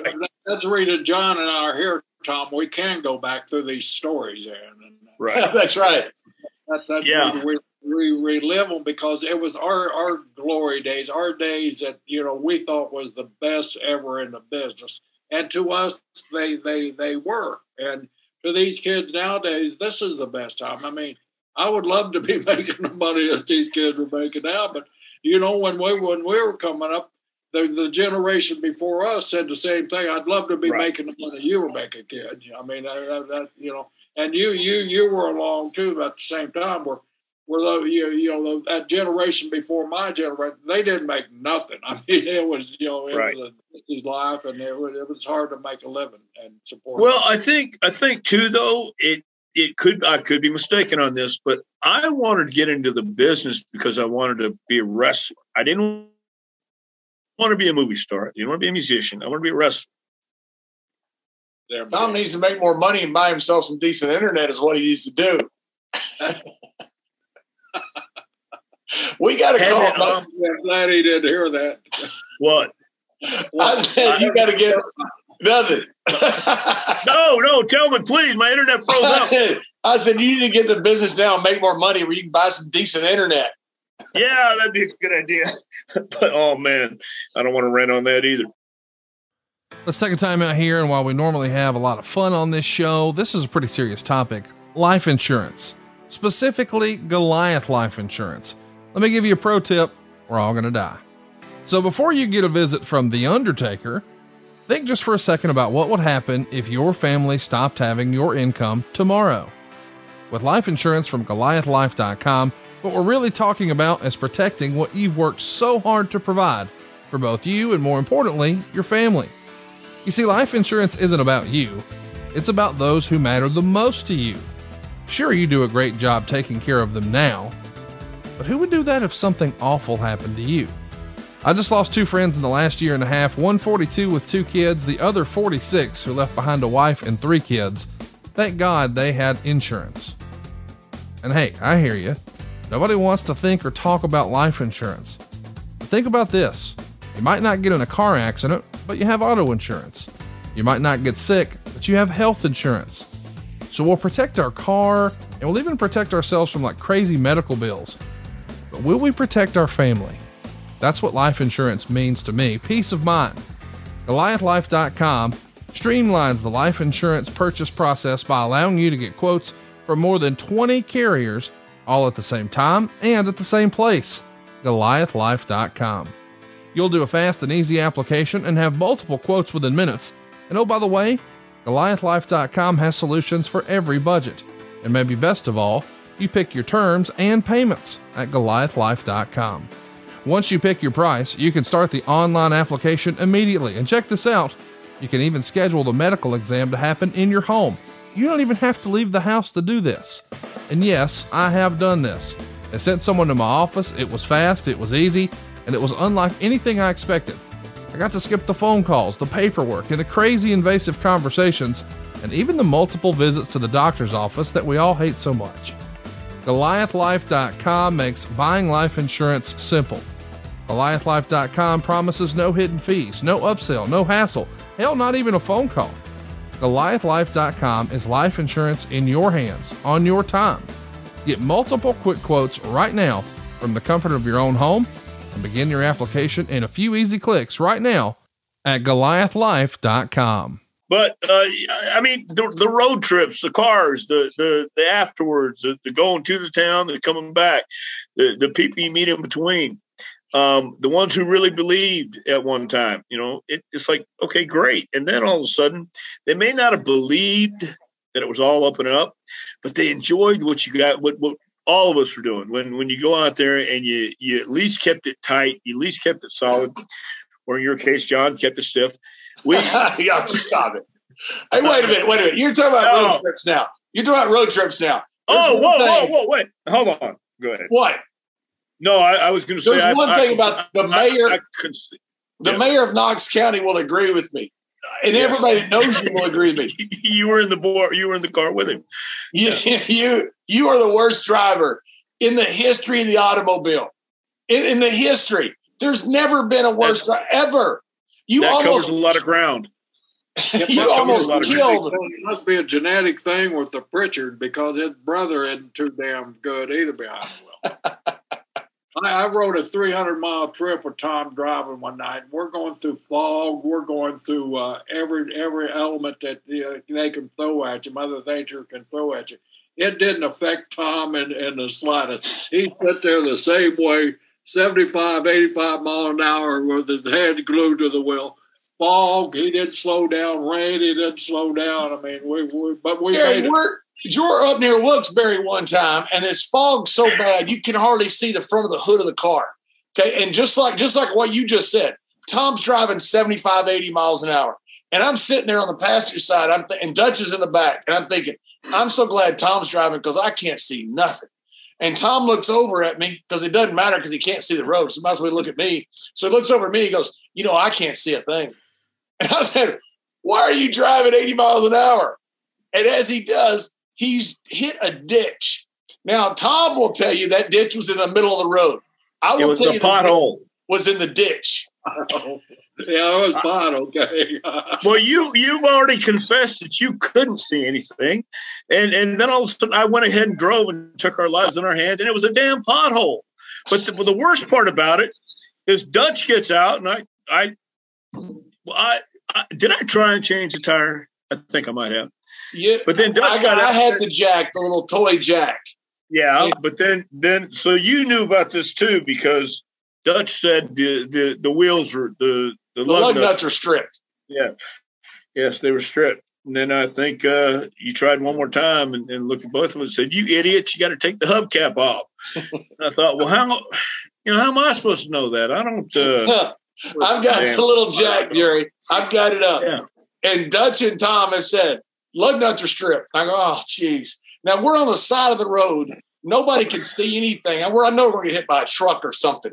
And I've got the little toy jack. Finally get up and I look at the wheel and I said, lug nuts are stripped, right? And they go, yeah, we're screwed. Four cell phones. And I said, you know, if you guys would take off the hubcap, you could get the lug nuts. I think Dutch asked you not to tell anybody about that either. he did. Yeah, that's right. I, am driving now because Tom's been fired forever.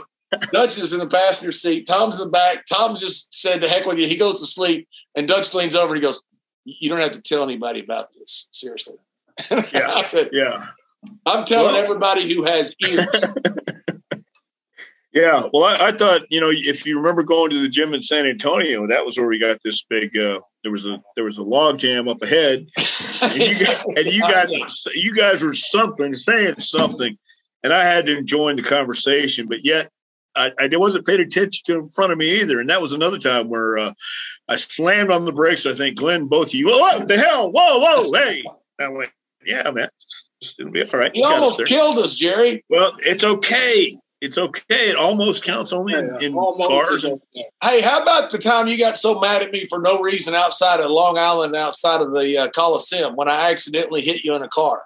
That's what I wanted to discuss. You said it was a, it was a, Mazda. It was it was a Honda Prelude. I don't. I know. I know you don't. I know that's the point. That's why I was, I was trying to engage in conversation one time. They said, "Oh, he must be hot." No, no, I know my driving. Might be just a little under par, but no, because it's my damn car, and we're going so you guys kept bumping me. I said, "Oh man." Come on, stop. So just so, and I knew because I've done the same thing. I've done, run into people demolition derby and shit like that too. So, but but it was a uh, yeah. Yeah, well, what happened, Jerry, was Tom. We see Tom in front of us, just me and Godfather, and I think Ron, and we're Ron bumping him going down the road. You know, as you do, you know, 34 miles an hour, bumping him going down the road. And all of a sudden, Tom just locks the brakes down and gets out in the middle of this three lane street. And you can tell he wants to fight. And I thought, well, what's he so mad at? And he's cussing at me like you wouldn't believe. And I'm going, if I get out of here, he's going to hit me. And I don't know why he's mad at me. I, I, don't want to fight Tom. He's my friend. It wasn't. It wasn't my rental car. It was my car. And Dennis, Dennis, and uh, and uh, Godwin, uh, Dennis and Mark both came out, and, and Mark kicked my car first. I said, "Hey." Dennis said, "Oh, is that your car?" And he kicked it too. I went, "God, why? why?" You know, so but that was part of fun too. I finally rolled down the window and I said, Tom, why are you so mad? It's a rental car. Tom goes, That's my personal car, you asshole. I would never say and that. Godfather, Godfather's over on the side. He goes, Why would anybody buy a prelude? Tom, now Tom's really mad. Screw you. Yeah. I like preludes. By the way, did you ever think that was Cornette's problem when you got when we beat up uh, tore up Cornette was his personal car. I wasn't a rental car. well, that's right. That, that, that's what it was. But I didn't have Vince there going, "Oh, go ahead, guys. I'll pay for that one." So yeah, I wasn't. I wasn't in the. I wasn't in that uh, moment or that click. That's that circle sure. at that time. Huh? yeah, that circle. That's for sure. Yeah. And then when Tom Tom's in the middle of the street, there's people, cars going by everywhere. He wants to find whoever's getting out of our car. And I was like, Tom, I'm sorry. I didn't know it was your car. You should have. yeah. Yeah. I figured. but, you know, that's that. We, we, can't have fun like that anymore, Jerry. It doesn't work. yeah. You have outlaws trying to run you off the road. You, you, you've traveled the world now. Now, now you're up in Knox County, uh, uh, Virginia or Tennessee? What is that? Knox, Knoxville, Tennessee. Yeah, Knoxville, right outside of Knoxville. And, you, the mayor there have have a, a, wrestling school where you're, you're trying to to teach the the, the ends. How difficult is it now to kind of get what you what you know in your mind is right, and what these kids are seeing on on on every form, every form of social media? To try to try well, to blend in the, the two to make acceptable. I, I learned this through the years, even teaching uh, with WWE, wherever I went. There's there's your way, there's my way, but the right way and the only way does.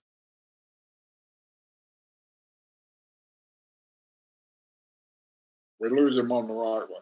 It's that internet again. We got to do that. He's out there in hillbilly land, Tennessee. How about Oklahoma was bad? What's that? You froze up for a second. I know I did. That's my internet. Thank you very much. Knox County is not doing a very good job. But uh, actually, we won't tell the mayor. I was going to say that's the city of Knoxville, not the county. But but anyway, you know, um, I, I, think once they understand, and here's what we do show: uh, there's not a whole lot of Jack and Dory matches out there in full uh, a full match. They're cut up in places and spots, and I show these guys how they do the moves and how they sell. And I explained you can't sit there for two minutes or three minutes anymore. You can't. But while you're there, body language and and doing the basic stuff. If you watch any match today, doesn't matter what company, you're going to see a lockup. You're going to see the guy circle in the ring. You're going to see somebody grab a headlock. You're going to see somebody do the basics and fundamentals. I don't know how many O'Connor roll-ups I counted the other day, or a small package, or a backslide. Simple, basic moves that you can build on once you get your foundation. And I explained that. Um, that I, I was never a good high flyer. I was never. I was did what I did but I knew I was that guy who, who could do the basics, understood where to go next. Uh, didn't always work out the way I wanted it to, but the point is, when anybody comes in, I explain to them, we're going to go over the basics first, and they never go out of style. Even with all the, the the the, stuff, it's still blocking and tackling, it's still hitting the ball over the fence, it's still trying to make a home run.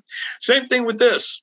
Uh, Glenn was the one who asked, "What do you think about doing a school?" And I I'd been around Knoxville, I'd been around Tennessee, they have a lot of independent guys who don't want to change their style, who just want to play wrestling. It's not a problem. But we do have some guys who come through who actually want to do this, actually want to make a career out of this or a business out of it. There's a short time span. There are no 40 year careers anymore. You know, it's it's if you get in, if you have a 10 year career, 10 year spot, you're lucky. So we explain that. Learn this get to this, get this down first, and then we'll add on to it. You can try your moonsaults and have a coronas and topes, toupees, and all that stuff.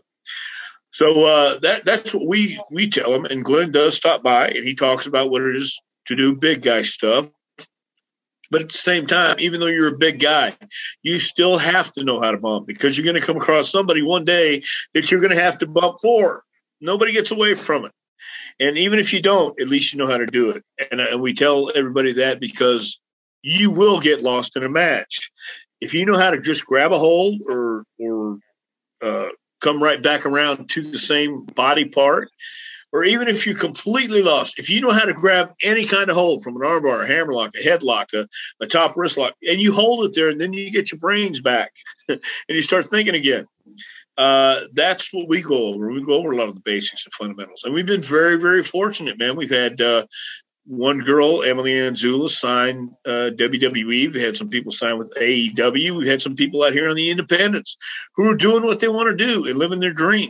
So, I I do have a, a curriculum. I do have a method to the madness, and I explain. Respect is given, earned, and then got. So you can't just walk in there thinking you know everything because you don't know anything. And uh, but but if you study and become a student of the game, uh, we always tell you uh, you can do whatever you believe in. If you believe it and you have the confidence, um, you can do it. That's the truth. I've seen it. I didn't have the confidence I wish I had when I was growing up in the business. Um, but that there's no excuse. That's just the facts. I see people who lack confidence and then gain it, and that's great to see. So, as a coach, it's not always about what you do on the playing field. I think to get across to them, and Jerry, you know this as an agent. I tried being an agent. Uh, that was terrible. Not a good job. Not for me anyway. But as an agent, you have to get somebody's confidence and you have to know how to direct them and steer them that way. So I can do that with somebody who knows nothing, and I can get you in 12 weeks to at least where you can have a decent passable match. And you work on it and go forward and work on the rest of the elements you need to work on, whether it's your body, body language, just the small things, and watch it come together. That's the gratifying part about what we're doing now. You know, Tom, I was fortunate to be able to train under Brad Rheingans, and Brad was yeah. probably in the in the 80s and 90s, maybe 2000s, was probably the best trainer around. He trained so many top names: Brock Lesnar, Vader. I mean, so many different guys that all most of the guys that came out of Minnesota. You've been the modern day, and that this is a huge compliment for the way I intended. The modern day Brad Rheingans. I mean, you you've trained a lot of incredible stars. List some of the stars that you've trained because I looked it up and I, it's hard, it's a hard record to believe, but so I, I don't want to say a name that didn't belong. So you list the name of some of the stars that you've trained.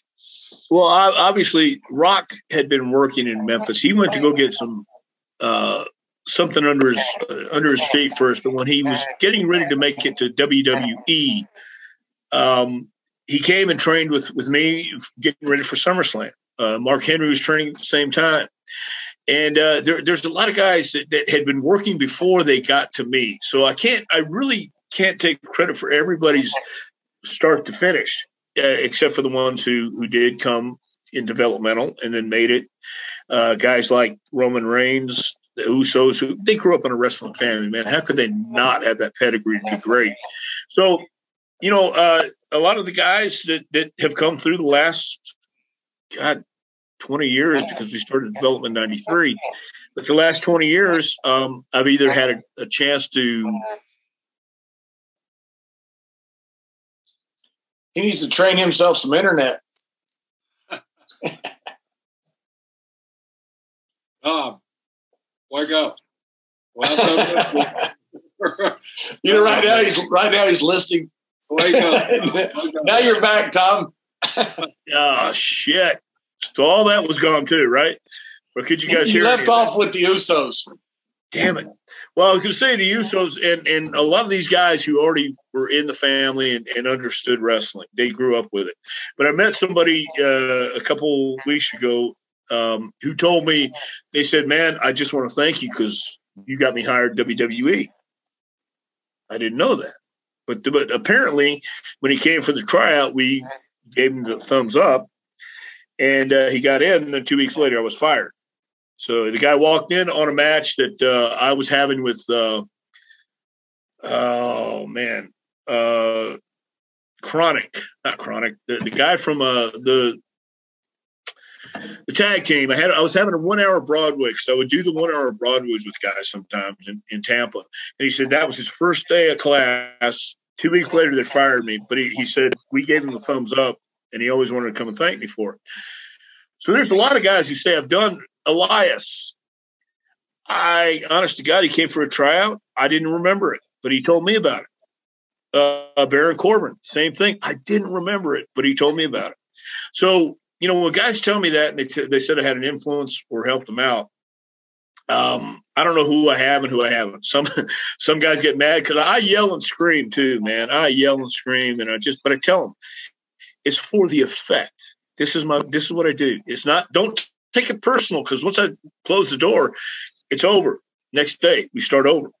But some people need a pat on the back. Some people need a kick in the ass, and there's that much distance. You got to figure out what works. How do you how do you communicate with these guys? And uh, I've tried to look at guys like a Brisco who's been through amateur wrestling, then gets into pro ranks, and I've seen. I know how he produced our matches boy, when we were the Bodydonnas, we were we were like on the top of the list. Yeah, but I get that. I understand that. I totally understand where the pecking order is. I understand what you have to do to get someone to like you. And uh, a lot of guys would come in with this attitude, and it has to be the right attitude. You, you got to be willing to learn. You got to be willing to listen. You got to be willing to put in the work. A lot of people say they want to, but they don't. And it's it's been God, I don't know how many people through the years but it's always cool to meet somebody who remembers that I what I did back then and it wasn't so bad. So, and did you have uh, Brockus at one time? Boy, did I! Brockus. It was Brockus, uh, Mark Henry, and Rock who were training at the same time, and I went on the road uh, with Brockus as Doctor X under the hood. And oh, that's right. Yeah, yeah. I remember. Yeah, yeah, I remember now. Yeah, yeah. The, yeah. the only matches that were uh, really good for Brock. I, I, Brock seemed like a nice guy, but he just didn't. Uh, nice guy, but no, it just you, have to you have to have some kind of passion for this. I mean, he was a big, stocky guy, but the first night I worked with him, uh, he gave me a clothesline like within the first two minutes of the match. Why I don't know. He just got scared and didn't know what else to do. Knocked me not out, but just knocked me loopy, concussion. I was going head just banging. Had two more nights to go with him, and uh, he had hard enough time remembering the simple stuff in the match. So not only would we call it in the back, I was calling it in the ring for him too. And then, yeah, I was around Brock. He's a great guy. I I loved him to death. We had a fun time, and uh, you know, I, I screwed that up, I guess. yeah. Well, Tom, I, don't want, I, don't, I, don't, I don't want to mention anything about him either because he, he might be listening too. Listen about Brock. who? Bro- Brockett. I love Brockets. We had a fun time while we were living in Stamford. If you can imagine that, you've been to Stamford. I have been. Yes, and and I live downtown, and Brockets lived just a couple streets over. But if you can find a fun time in Stamford, there might be some nefarious things going on. I'm not going to mention that one word. you think? I know. Stamford, uh, that's where you first came into contact with the Olympic gold medalist, right? And you you took him off of green uh, green green grass and uh, and and and taught him out the money side of the business. But but the but Kurt, uh, man, you know this. Kurt was sharp right off the bat. Kurt was a was a sharp guy, and he knew when I locked up with Kurt the first time. I told him, I actually said, Kurt, I have nothing to prove to you. I don't want to beat you. I couldn't beat you. I ain't gonna play with you. So please don't do it to me. I made sure because I don't want to get stretched by gold medals with a broken freaking neck. But yeah, no, he was, and Kurt was a lot of fun too. You know, he really was. He got it pretty. He, he caught on pretty quick. I've never seen anybody catch on quicker than Kurt because he was learning on on national television. I mean, he didn't really have you know a system to go through and you know have a bunch of matches before he got WWE. And he came in when we had and one of the best rosters WWE's ever had. Yeah, and he he rose to the top in that scenario. That was pretty incredible. What Kurt? I, I, I think so, but I think a lot had to do with Kurt's confident in him, confidence in himself. He was sure he, he knew the real stuff. And as he went on, he kept getting better and better. And as he knew the boys and learned the boys, he said, "Yeah, this is this is a pretty cool place." He had some.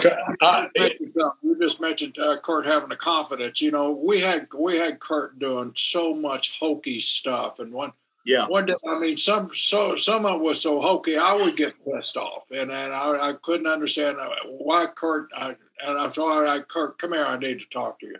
Yeah. And it's mostly for my my peace of mind. I said, you know, I Kurt, you got to help me out here because a lot of this stuff, I speak up, say no, let's don't do that to Olympic gold medalist. And then Kurt, yeah. I said, well, why? And then they go to you. Well, I got no problem with it. And he said exactly what you said. He said, Brisco. he said, I have so much confidence in myself that I can do it the right way and make it fit my my image. That I'll do anything they want me to do. And the thing, Jerry, Jerry, he was good at it. I mean, you know, it's hard to do some of that hokey stuff and do it right. As crazy yeah. as that sounds, you know, Gary Hart, you mentioned, I love Gary. Uh, you know, he helped me a lot. Gary always said if they, if they want you to be a clown, be the best clown they've ever had. Right. You know, and that's hard to do. Kurt Kurt was so talented that he could do that hokey stuff and then switch right into the the this Olympic gold medalist back to back. It was most guys couldn't do something like that. I say most. 99.9% of guys couldn't have done that. Well, most guys aren't gold medals either. Don't, haven't gone through that training and that that uh, that extra mental part of this. Because man, it, it, whether it's amateur, professional, whether it's business or or whatever it may be, it's mental. I mean, it really is the mental part of it. And because I've seen guys who, in my opinion, couldn't work a lick, looked like hell, but they kept these spots because they knew how to get over not only with the fans, but they knew how to get over in the back with the boys. And if he didn't feel right, he knew how to make it right. And that was Kurt, man. He, really was. He was confident uh, from day one. Kurt asked me one time, there were a couple guys just horse playing in the ring, you know, on house shows and stuff. And, and, Kurt didn't really like it. And so he came to me one time, pulled me aside, and he said, Hey, what, what do I need to do? And he was wondering if there was like a pro wrestling trick, you know, to do something, you know, to get back. And I, I said, You're a gold medalist. Yeah. And he just looked at me and goes, okay. And it, it didn't occur to him, you know, he was thinking, right. is there something I should do in pro wrestling to kind of get these guys good horseplay? I said, Kurt, you take those guys down one time. And I said, I promise yeah. you, they'll never do it again. And Kurt didn't hurt them, but just one time took him down real quick, and that stopped the horseplay. Yeah, I wanted to let him know I, I, I, knew he was capable of it, and I wasn't. So let's not even go there. Thank you, Kurt. Yeah. He's just a different level. You know, guys like him and Shamrock, you know, it's just you're in the ring of those guys and you realize these guys are these guys are at different levels. I mean, just but, a different level. And and I think knowing them outside and away from the ring and just just just at the building, chilling out or watching their their routine, watching what they do, um, it, it, it is a unique character. It is a unique animal. And that's why you only have certain people who can rise to that occasion and, and get beyond uh, where they are and, and advance further. And Kurt, Shamrock, and those guys, they were legitimate. They were the real deal. They understood how to work, but they they also understood they were authentic. And if you want to play, we'll play. But if you want to go, let's go. They had no qualms about that. Yeah, that's right. No, they didn't care. They didn't care getting beat. Yeah. They didn't care. They knew it was a work. You know, they knew if it wasn't right. a work, that you, you I wouldn't be in the ring with them. No, exactly. So most most of those real shooters that didn't it didn't bother them doing jobs. Didn't bother them. They, they understood this was a work. That's how Kurt yeah. and uh, Ken were. Thankfully for all of thankfully. us. yes, yes. I, I I had a few dinners with Ken outside the ring, and we had dessert as well. So, you know what I mean? And, and, I looked at this guy like, dude, he's one of those. Uh, I don't want to use a comparison, but I almost have to. Manny Fernandez type guys who who was crazy, but knew when to draw it in at times. I don't know. Manny knew how to draw it, draw it in because Manny was just out of his mind. But but Ken. Manny forgot yeah. that last. He skipped class that day. yeah, Manny, Manny was not there that day. no, no, I was man again. Manny and Chavo were my two real first mentors that, uh, and I went, oh God, oh geez, and we, uh, yeah. Quick, quick story about Manny Manny Fernandez. We're coming back from uh, Lake Wales or one of those little towns down on Highway 60 where at three o'clock in the morning there's zero uh, cars on on the highway. We've all been on them.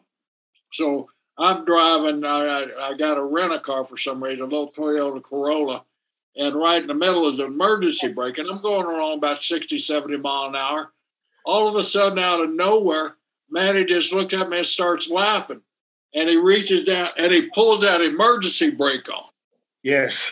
And we go into a skid, and I'm thinking, boy, at any time we're going to start flipping, flipping. And he lets go of the damn thing. We gain control. And he just sits there and starts laughing. I'm cussing him out in many words that I know my mom would be so mad at me. Uh, she heard that language coming out of her baby son. And man, hey, buddy, that that was Manny Fernandez. that, that was it. Yeah, yeah, yeah. And and again, you know, you had legitimate crazy guys back then. Now I don't know how many guys are legitimately crazy, just trying to pretend. So there were some back then. I, I, my first night in the business, I went out till five o'clock in the morning with Manny Fernandez and Butch Reed. Oh, I'm thinking, oh my god, yes, yeah, we've had dinner and dessert too. Oh my god, yeah, so, exactly. But, yeah, it, it, it, you don't have any Wahoos anymore either. Any Wahoo McDaniels with the guy just. Uh, I watched a match with with him uh, against Manny a couple weeks ago for for a podcast. Wahoo's fifty years old and was still taking those shots and throwing the chops and stuff like that. I know we can't do that today. This is back from SuperClash when Verne tried to run his uh, promotion. But but yeah, all those guys, that was what made it so great, man, because you had guys like uh quick story. I know we're running down. Keith Franks, Adrian Adonis. You, you ever met him, John? No, I don't think I've ever met Adrian. Okay, his name was Keith Franks, and I heard about him just being on the West Coast. We were at we were in St. Louis, and it was Tiger Conway Jr., uh, Chavo, and uh, Keith Franks. We're going out to the car, and uh, Chavo opened the, the trunk and we put our bags in, and Keith lights up a unfiltered cigarette. This is, and that's swear to God, if I wouldn't have seen this and you told me this, I would call you a liar to this day. But I saw it. Two cops walked up to Keith. He goes, uh, the one cop says, Hey, you can't do that. Keith goes, I ain't got nothing. and it was like that hypnotized, uh, you know, mind, whatever it is. They said, okay, and walked away. And I went, he just lit up a joint in front of two cops. And he says, I ain't got nothing. And they walked away. Those are legitimate crazy guys. I met Dr. Jerry Graham my first night in LA. I, I mean, here's Dr. Jerry Graham, who got his mother out of the hospital. She died, put, him over, put her over his shoulder. Cops came, beat him about the head and face, and a big newspaper article, just all these crazy things known about him. But yet he's in this society, he's in this brotherhood of professional wrestlers. And uh, that was what I wanted to be a part of. I love the crazy guys, man. The Jim Morrisons, the, the David Lee Ross, the guys who who would talk like they're nuts, look like they're nuts, but you knew they were doing it for the effect. They were doing it because it's sound bites. They do it because that's what got them attention and got them on the cover of the magazines. And and all these guys back then, especially one of my other mentors when I was growing up was Mark Lewin. Jerry, Mark Lewin in Houston. Go to the gym with him. You know what Mark used to do before you go to the gym, I'm sure. And when we come back from the gym, and when we go to the town, huh? I've been with him. Yes, yes, me too. And I was a kid back then. I was picking him up at his apartment on telephone. Huh? I was too. Yeah. Okay. There you go. There you go. Then you know. That's a great story. But I, I, was in Australia my first year, my first year in the business with Mark Lewin, uh, King Curtis, Curtis. And Fuji, and Mr. Fuji, and crazy uh, Luke Graham. Yes. That was, that was my indoctrination to a foreign tour. I'm not going to go into any stories. We're going to have Don Muraco on pretty soon. And, yes. Uh, Muraco can tell. right, right. I lived it and I got to live it. I'm going, oh my God, this is just great. I don't want to live a regular life. I don't want to be a normal, whatever normal is. But but these guys weren't. And these guys you know, even if it was a work, it was so cool to watch it work. Hey, Tom, you, know, you talk about, you know, eh, don't know it's a work or not. I, one time, Dick Murdoch, I, I, go to pick him up, you know, to go to the show. We're going up to like Fort Fort Sill or somewhere, Oklahoma. And I pick him up and he's hung over. And no, normally he doesn't sell nothing. He doesn't, you know, but right. this is the work. I've never seen him look so bad. And so he goes, You're driving, kid. He never let me drive. He would drink the entire way and he'd never let me drive. But he was so sick, he told me to drive. So I'm driving and he he just looks terrible. You know, it's not like he had a not like he looked great anyway. You know, he was so pale and you know didn't work out. You know, but tough as he could be, great guy. Love Dick. So we're driving up there and I said, Dick, you mean to pull over? And he goes, No, kid, keep driving. So I'm a little bit later. I said, Dick, are you sure you don't mean to pull over? And he goes, Keep driving. So we get up to finally the Red River. I said, Dick, are you sure you don't mean to pull over? And he said, Keep driving. As soon as we got across the Red River, he goes, Pull over, kid. He got out and he threw up all over Oklahoma. Oklahoma. and when he got back in the truck, he told me, he goes, don't ever throw up in Texas. right. Those kind of guys. Those are the kind of guys I wanted to be around and want to learn from. You know? exactly. he lived. He lived for that OU Texas game just to try to find Jr. Bill Watts and yeah. where he wore his Texas jersey. and he never played it down for West Texas. Never. I mean, he played. Yeah, yeah. Never. Well, he never. He played. He played in the alumni games. Yes. And he yes. never even went a day to college. Right. Right. They, they let him hang around. Uh, Stan was on, and we asked Stan about him, and Stan told it, the story, right, John? You know, yeah. everybody liked him, and he was just there every day, so we let him play. yeah. Right. Yeah. yeah. He played in the alumni games and didn't go to college one day. right. Right. I mean, how can you beat that? You can't. you can't. No. Well, Dr. Tom, thank you so much for coming on, man. I was so excited when uh, Jerry said we're going to have you on. You and I rode together. I, for people that don't know, for a couple, me, you, and Dutch, me, you, and yes. Kenny, we rode together for uh, quite some time in WWE, and man, it's some of the best memories I, I, of my life. Well, me too, man. I tell you, I, I, know a lot of people would say, you know, I was a weird guy, and I, you got to get to know me. I wouldn't let you get know me very well or so. Hey, dude, it was all just a part of not. I didn't. I was so afraid of getting fired for saying all the wrong things because I used to say all the wrong things and do all the wrong things. But you know, yeah, I, riding with you and Dutch, it was again, it was Dutch had stories, you had stories. We weren't combing our hair the whole time, and we weren't we weren't just talking about wrestling. There were other things in the world that could go on. And Dutch is a great storyteller. You're a great storyteller I rode one time with uh, Jerry Brisco, Dusty Rhodes, and Tommy Rich, and I think uh, Nick Patrick might have been in there too. And, and Jerry won't remember this, but but he was again one of those guys that I looked at and I said, "Yeah, this is why I want to be in this stuff, man, because these were the guys I wanted to emulate. These were the guys who who just live life like like an outlaw, like you know, the earth was last night's bed. Sure, it was.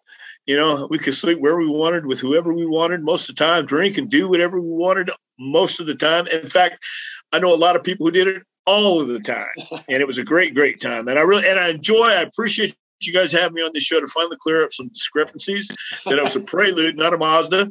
I'm not the worst driver in the world. Or, that, that that might be depending on who you talk to, but uh, yeah, I enjoy you guys' stories too. I've seen it a couple times on the internet and, and watching it, even when the internet was working. So, thank you guys for having me on, man. I do appreciate when, it. When you can get the internet anyway, in in Knoxville, yeah. right?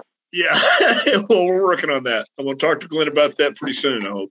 So, well, thank you guys. I really do appreciate it, man. I'll stand up for you. You're not the worst driver in the Prichard family. I'll tell you that. Well, there you go. And I, I want to go on record to say we got the best Prichard on the show today.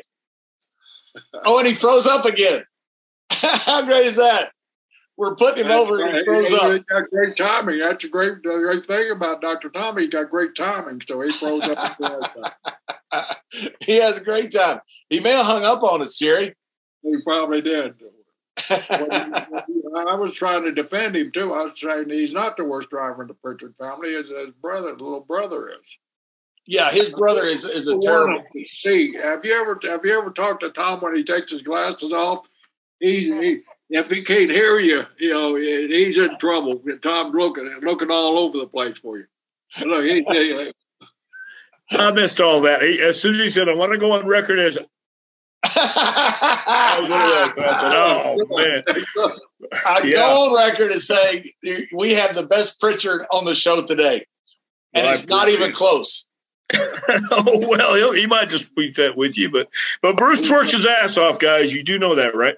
I, you know what? No, in, in fairness, out of, out of eight eight billion people, Bruce has two friends, me and Jerry, and that's it. So, planet. so we're his only friends. So he's got well, nowhere to go. Yeah, exactly. Words we got. I mean, uh, you know, we're, we're set with them now. You know, that's right. We're yeah. stuck with him now. We we can't get rid of it, and we love Bruce. Yeah, yeah, no doubt. Well, well, for the record, too. No, I love Bruce too. you were hoping it would freeze up. I was hoping it would freeze up. Yes.